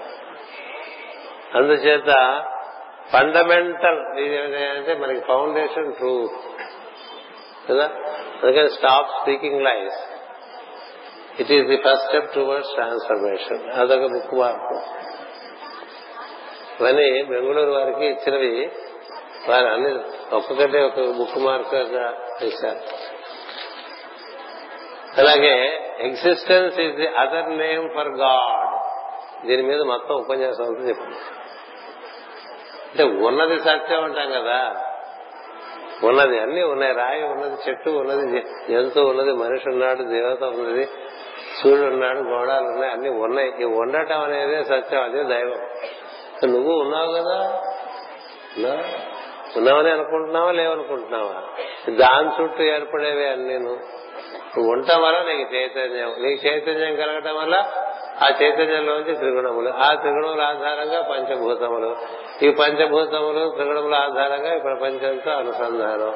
కాబట్టి పంచభూతాలకు మూలం త్రిగుణములైతే త్రిగుణములకు మూలము చైతన్యమైతే చైతన్యములకు మూలం నువ్వు ఉండటం. ఆ ఉండటమే శివుడు శివుడు. లేక సత్యము. లేక నా రెండు పేర్లు ఏమైనా పెట్టుకోండి. మీ ఇష్టం ఎన్ని పేర్లైనా ఉన్నాయి. అంచేత పేరు ఏదైనా దాని పేరు ఎగ్జిస్టెన్స్ అన్నారు. ఉనికి అన్నారు. అందుకని మనం చెప్తున్నారు ఉన్నది సత్యం అంటుంటారు. ఉన్నది సత్యం. అంటే ఉన్నదంటే నువ్వు ఉన్నావుగా? ఎట్లా ఉన్నావు తెలుసుకో. ఎట్లా ఉన్నావు? పంచభూతాలుగా నుంచి లోపలికి వెళ్ళాలి. త్రిగుణములు అడ్డు వస్తాయి త్రిగుణములు దాటాలి. శుద్ధ చైతన్యంలోకి వెళ్తావు శుద్ధ చైతన్యానికి ఆధారం ఏంటి? ఉండ ఉనికి నువ్వు లేకపోతే చైతన్యం లేదు. చైతన్యం లేకపోతే గుణాలు లేవు. గుణాలు లేకపోతే భూతాలు లేవు. ఏవి లేవు. ఈ తొమ్మిది ఆవరణలుగా ఏర్పడుతున్నవన్నీ కూడా ఆ పదవ ఆధారంగా ఉంటుందండి. పది ఆధారంగా తొమ్మిది ఆవరణలు. ఈ తొమ్మిది ఆవరణలు ఏం కొట్టుకుంటారా? అసలు దాంట్లోకి వెళ్ళిపో. దానికి అన్ని లోబడే ఉంటాయి. అన్ని ఆ సత్యము శివము సుందరమైనటువంటి తత్వమునకు లోబడి ఉంటాయి. శుద్ధ చైతన్యము దానికే లోపడి ఉంటుంది. గుణములు దానికి లోపడి ఉంటాయి. పంచభూతములు దానికి లోపడి ఉంటాయి. ఎవరు హయ్యెస్ట్ అని చూస్తూ ఉంటాం కదా ప్రపంచంలో. వాడిని పట్టుకుంటే పర్లేకపోతే ప్రపంచంలో హైయెస్ట్ ఉంటే ప్రపంచాన్ని మతం నడిపించేదానిగా హైయెస్ట్ ఉన్నాడు. వాడిని పట్టుకో. అందుకనే పోతనికి ఏ వ్యామోహాలు లేవు. ఆ శ్రీనాథుడు అప్పుడప్పుడు వచ్చే వ్యామోహాలు చూపిస్తున్నప్పటికీ కూడా నాకు వద్దులే బావా అని చెప్తుంది. అదేమో నువ్వే పడుతూ ఉండు. ఆ వ్యామోహాలు నువ్వే ఉండు అందుకనే శ్రీనాథుడు చర్మదశ ఒక రకంగా ఉంటుంది పోతనామాచిన మార్చిన చర్మదశ మరో రకంగా ఉంటుంది. ఎందుకని ఏది పట్టుకుంటే మనకి అన్ని నదిపోతాయో అది పట్టుకున్నాడు పోతున్నాము అంతేగాని ఊళ్ళో వాళ్ళని వాళ్ళని వెళ్ళి పట్టుకుని వాళ్ళ చుట్టూ తిరుగుతూ ఎవరిని అనబాధలు పడుతుంటాడు అది అది ఇంకా మనకి లోపల ఉన్నటువంటి ఈశ్వరుని మీద విశ్వాసం పూర్తిగా లేకపోవడం వల్ల బయట వాళ్ళు ఏవో అన్ని చేసి పెడతారన్న భావనలో ఉంటాం. బయట వాళ్ళు చేసి పెట్టేదే లేదు ఈశ్వరుడే తలుచుకుంటే చేయలేనిదే ఉంది అన్ని చేస్తాడు. అంచేత అదొకటి. స్టాప్ స్పీక్ అదే మళ్ళీ ఇంకోటి అదే బొమ్మ మార్చారు. ఏంట్రా మార్పు అందిస్తే బొమ్మ మార్పు అంతే. సూక్తి అదే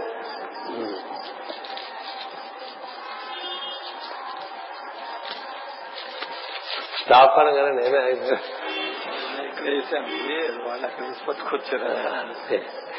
truth is present everywhere but we're absent అదొకటి. సత్యం సమస్తము వ్యాప్తి చెంది ఉన్నదండి కానీ దాని ఎందు మనకి దృష్టి లేదు. అందుకని దానికోసం వెతుక్కుంటూ ఉంటాం. Truth is present everywhere but we're absent అది వచ్చిన బాధ. ఇదొక సూక్తం. ఏవో పొద్దున పూట అప్పుడప్పుడు మా వాడు కాఫీ ఇచ్చే లోపల కొన్ని భావాలు వస్తుంటాయి. ఒకసారి కాఫీ ఆలస్యం వస్తుంది కదా. కాఫీ ఆలస్యం వస్తే కాఫీ ఎప్పుడు ఇస్తుందా అని చూడకుండా కాస్త కూర్చున్నాం అనుకోండి. ఈ లోపల ఏవో లోపల నుంచి మాట్లాడుతూ ఉంటారు ఎవరో వాళ్ళు. అవి విని రాసేసుకుంటూ ఉంటాను రాసేసుకుని అందరికి ముందు ఈయన అడుగుతాడు ఏమన్నా పసుపు ఉంటే పడేస్తారని. అప్పుడు ఈయనకి పడేసినప్పుడు మిగతా వాళ్ళకి పడేసుకుంటా. అలా వస్తుంది. Can we see and listen God ప్రశ్న. Can we see and listen God yes answer మీరు దేవుణ్ణి చూడొచ్చా? దేవుణ్ణి వినొచ్చా? అంటే తప్పకుండా అని చెప్పారు. By appropriate treatment to your ear and eye అని చెప్పారు. నీ నీ కంటికి చికిత్స జరిగితే నీకు కనిపిస్తుంది. నీ చెవికి చికిత్స జరిగితే వినిపిస్తుంది. దేవుడు వినిపిస్తాడు. దేవుడు వినిపించడానికి కనిపించడానికే మనకి చెవులు కళ్ళు ఇచ్చారని చెప్పుకోలేదండి? కదా దేవుడు కనిపించ వెలుగు కనిపించడానికి కన్నని చెప్పుకున్నావా? దేవతలు ఋషులు వినిపించడానికి చెవులని చెప్పుకున్నావా? అవి మన వాటి ట్రీట్మెంట్ సరిగ్గా లేదు. దానికి మళ్ళీ అప్రాప్రియేట్ ట్రీట్మెంట్ ఇస్తే దేవుడు వినిపిస్తాడు దేవుడు కనిపిస్తాడు సందేహం లేదు. అట్లా వినిపించాడు కనిపించాడు అందరికీ. అందుకనే వాళ్ళందరూ మనకి తలమానికమై నిలబడ్డారు. అందుకని దేవుడు కనిపించడు. అంటే నీ నీ నీ ఎక్విప్మెంట్ సరిగ్గా లేదు అంతే. ఎక్విప్మెంట్ సరిగ్గా పెట్టుకుని చెవు సరిగ్గా పెట్టుకుంటే వినిపిస్తుంది. అడ్డమైనవి వింటూ అడ్డమైనవి మాట్లాడుతుంటే ఇంక చెవి వినిపించదు. అందుకే చెప్పానన్నా ఇంటేవాడు చేరంగానే ఇంకా దేవహు లేదు పితృహు లేదు. నన్ను ఇంటేవాడే అక్కర్లేదండి ఇంటేనైనా చాలు. చుట్టూ ఊరికి మాట్లాడేవన్నీ వింటూ ఉంటే దేవుణ్ణి వింటూ ఉండదు కదా? అంచేత దేవుణ్ణి వినాలన్నా ఋషుల్ని వినాలన్నా రెండు చెవులు పనికొస్తాయండి. ఎప్పుడు ఆ చెవులకి ఇవ్వవలసిన శిక్షణ ఇస్తే. అలాగే దేవుడు కనిపిస్తాడు అంటే కంటికి శిక్షణ ఇస్తే కనిపిస్తాడు. అందుకని అలా ఇచ్చా. Can we see and listen God అని ప్రశ్న. Yes by appropriate treatment to your eye and your ear ఇలాగే వరకు వస్తే అక్కడక్కడ కనిపించేది పెట్టుకోకండి పెట్టుకోండి. లేకపోతే ఏమవుతుందంటే ఈ బుక్ మార్కులు వాటికి వాటి డెస్టినేషన్ ఏమిటో నాకు ఎప్పుడు డౌట్ కదా? అది మనకి తరచూ కనిపించే చోటు ఉంటే మన పనికి వస్తాయి. కదా? అలా లేవనుకోండి మళ్ళీ మామూలుగానే ఉంటాం. ఆ విధంగా ఈ రోజున మనకి ఈ రుద్ర సూక్తం మాస్టర్ గారు మనకు అందించారు. మన రుద్రాభిషేకం చేసుకుంటూ ఉంటారు.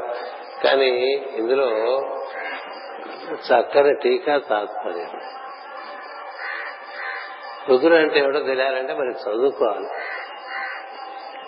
రుద్రాభిషేకం చేసేప్పుడు రుద్రుడు అంటే తెలుసుకోకుండా చదువుకుంటాను అదేంత న్యాయమేనా?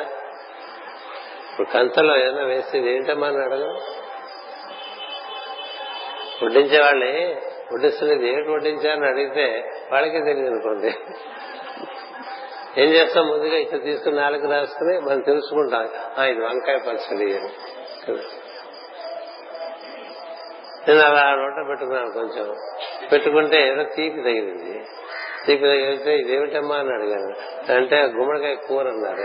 ఆ గుమ్మడికాయ కూర కదమ్మా గుమ్మడికాయ హల్వా అని చెప్పాను తినటం బట్టి తెలిసిందే కదా. అది గుమ్మడికాయ హల్వా. గుమ్మడికాయ కూర కాదు. ఎందుకంటే హల్వా ఉన్నంత తీపిగా ఉంది కాబట్టి వాళ్ళు అది గుమ్మడికాయ కూర అని చెప్పిన స్వానుభవం చేత ఇది కూర కాదు హల్వా అని తీసుకున్నారు. అలా మనకి రుద్రుడు తెలియాలంటే ఇలా కొంచెం ఈ టీకది చదువుకో. అర్థం చదువుకోండి.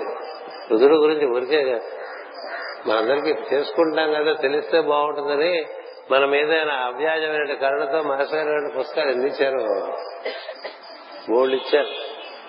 ఒక్క పేజ్ చదవండి మన అదే చెప్పాను ఒక్క పేజ్ మాస్టర్ గారు రోజు చదువుకోండి. అలాగా ఆయనకి ఎంత ప్రేమో. ఒక్క పేజీ ఒంటరిగా కూర్చొని చదువుకుంటే నీ పక్కనే ఉంటాడు ఆయన. నీతోనే ఉంటాడు. నా బుక్ చదువుకుంటున్నాడు వాడని ఆయనకి ఫీల్ ఇస్తుంది మనం బాగుపడిపోతామంటే ఆయనకి ఎంతకన్నా కావాల్సిన మనం చచ్చిన జరగవు ఇంట్లో ఉంటాయి. ఒక్క బుక్ చదవడం బిజీగా ఉంటాయి. ఎప్పుడు బిజీగా మనం. ఏమిటో బిజీ. రోజు ఒక్క పేజ్ చదవచ్చుగా? ఒక్క పేజ్. చదివితే ఎంత బాగుంటుంది? అలా చదవట్లేదంటే మనకు అనురక్తి లేదు. ఏదో పిచ్చి గోల్లో ఉంటూ ఉంటాం. ఎవడు గోల వాడిది కదా? అలా గోల్లో ఉండేవాడికి ఏమవుతుంది మనకే ఇప్పుడు అంతా తెలిసింది అనిపించేస్తే ఇంకేం చూస్తాం? మనమే ఊళ్ళో అందరికి చెప్పడానికి పొరపడుతుంటే మనం చదివేదేం లేదు. స్వాధ్యాయ ప్రవచనాభ్యాన్న ప్రవచితవ్యం అన్నారు కదా. అందుచేత ఆ విధంగా ఇదే మళ్ళీ మనం బాగు చేసుకోవడానికి కదా గురు పూజలు పెట్టుకున్నాం. అందుకని ఏదో మనమే మన కొన్ని మంచి నిర్ణయాలు తీసుకోవాలి. తీసుకోవాలి. తీసుకుని మనం తీసుకున్న నిర్ణయాన్ని మనం పాటించాలంటే మన మీదే మనకి గౌరవం లేనట్టు అంతే. We don't have respect even on our circle we have respect or others అంచేత చక్కగా ఈ గురు పూజల్లో మీకు ఏదైనా మంచి నిర్ణయం తీసుకుని నాకు తోచింది ఏంటంటే ఒక్క పేజీ మాస్టర్ గారి చదవండి పక్కనే కూర్చుంది పక్కన నిలబడి అని పడుతుంటారు కదా. అలా మీ పక్కన నిలబడి ఉంటారు. ఇంకా అలా ఉంటే ఇంకేముంది? క్రమక్రమంగా రోజు చదువుతుంటే బాగా దగ్గర అవుతారు బాగా దగ్గర అయితే ఇంకా ఆ మార్గం మనకు సులభం అవుతుంది స్వస్తి ప్రజాభ్య పరిపాలయంతాం న్యాయేన మార్గేణ మహీమహేషా గోబ్రాహ్మణేభ్య శుభమస్తు నిత్యం లోకా సమస్త సుఖినో భవంతు లోకా సమస్త సుఖినో భవంతు లోకా సమస్త సుఖినో భవంతు ఓం శాంతి శాంతి శాంతి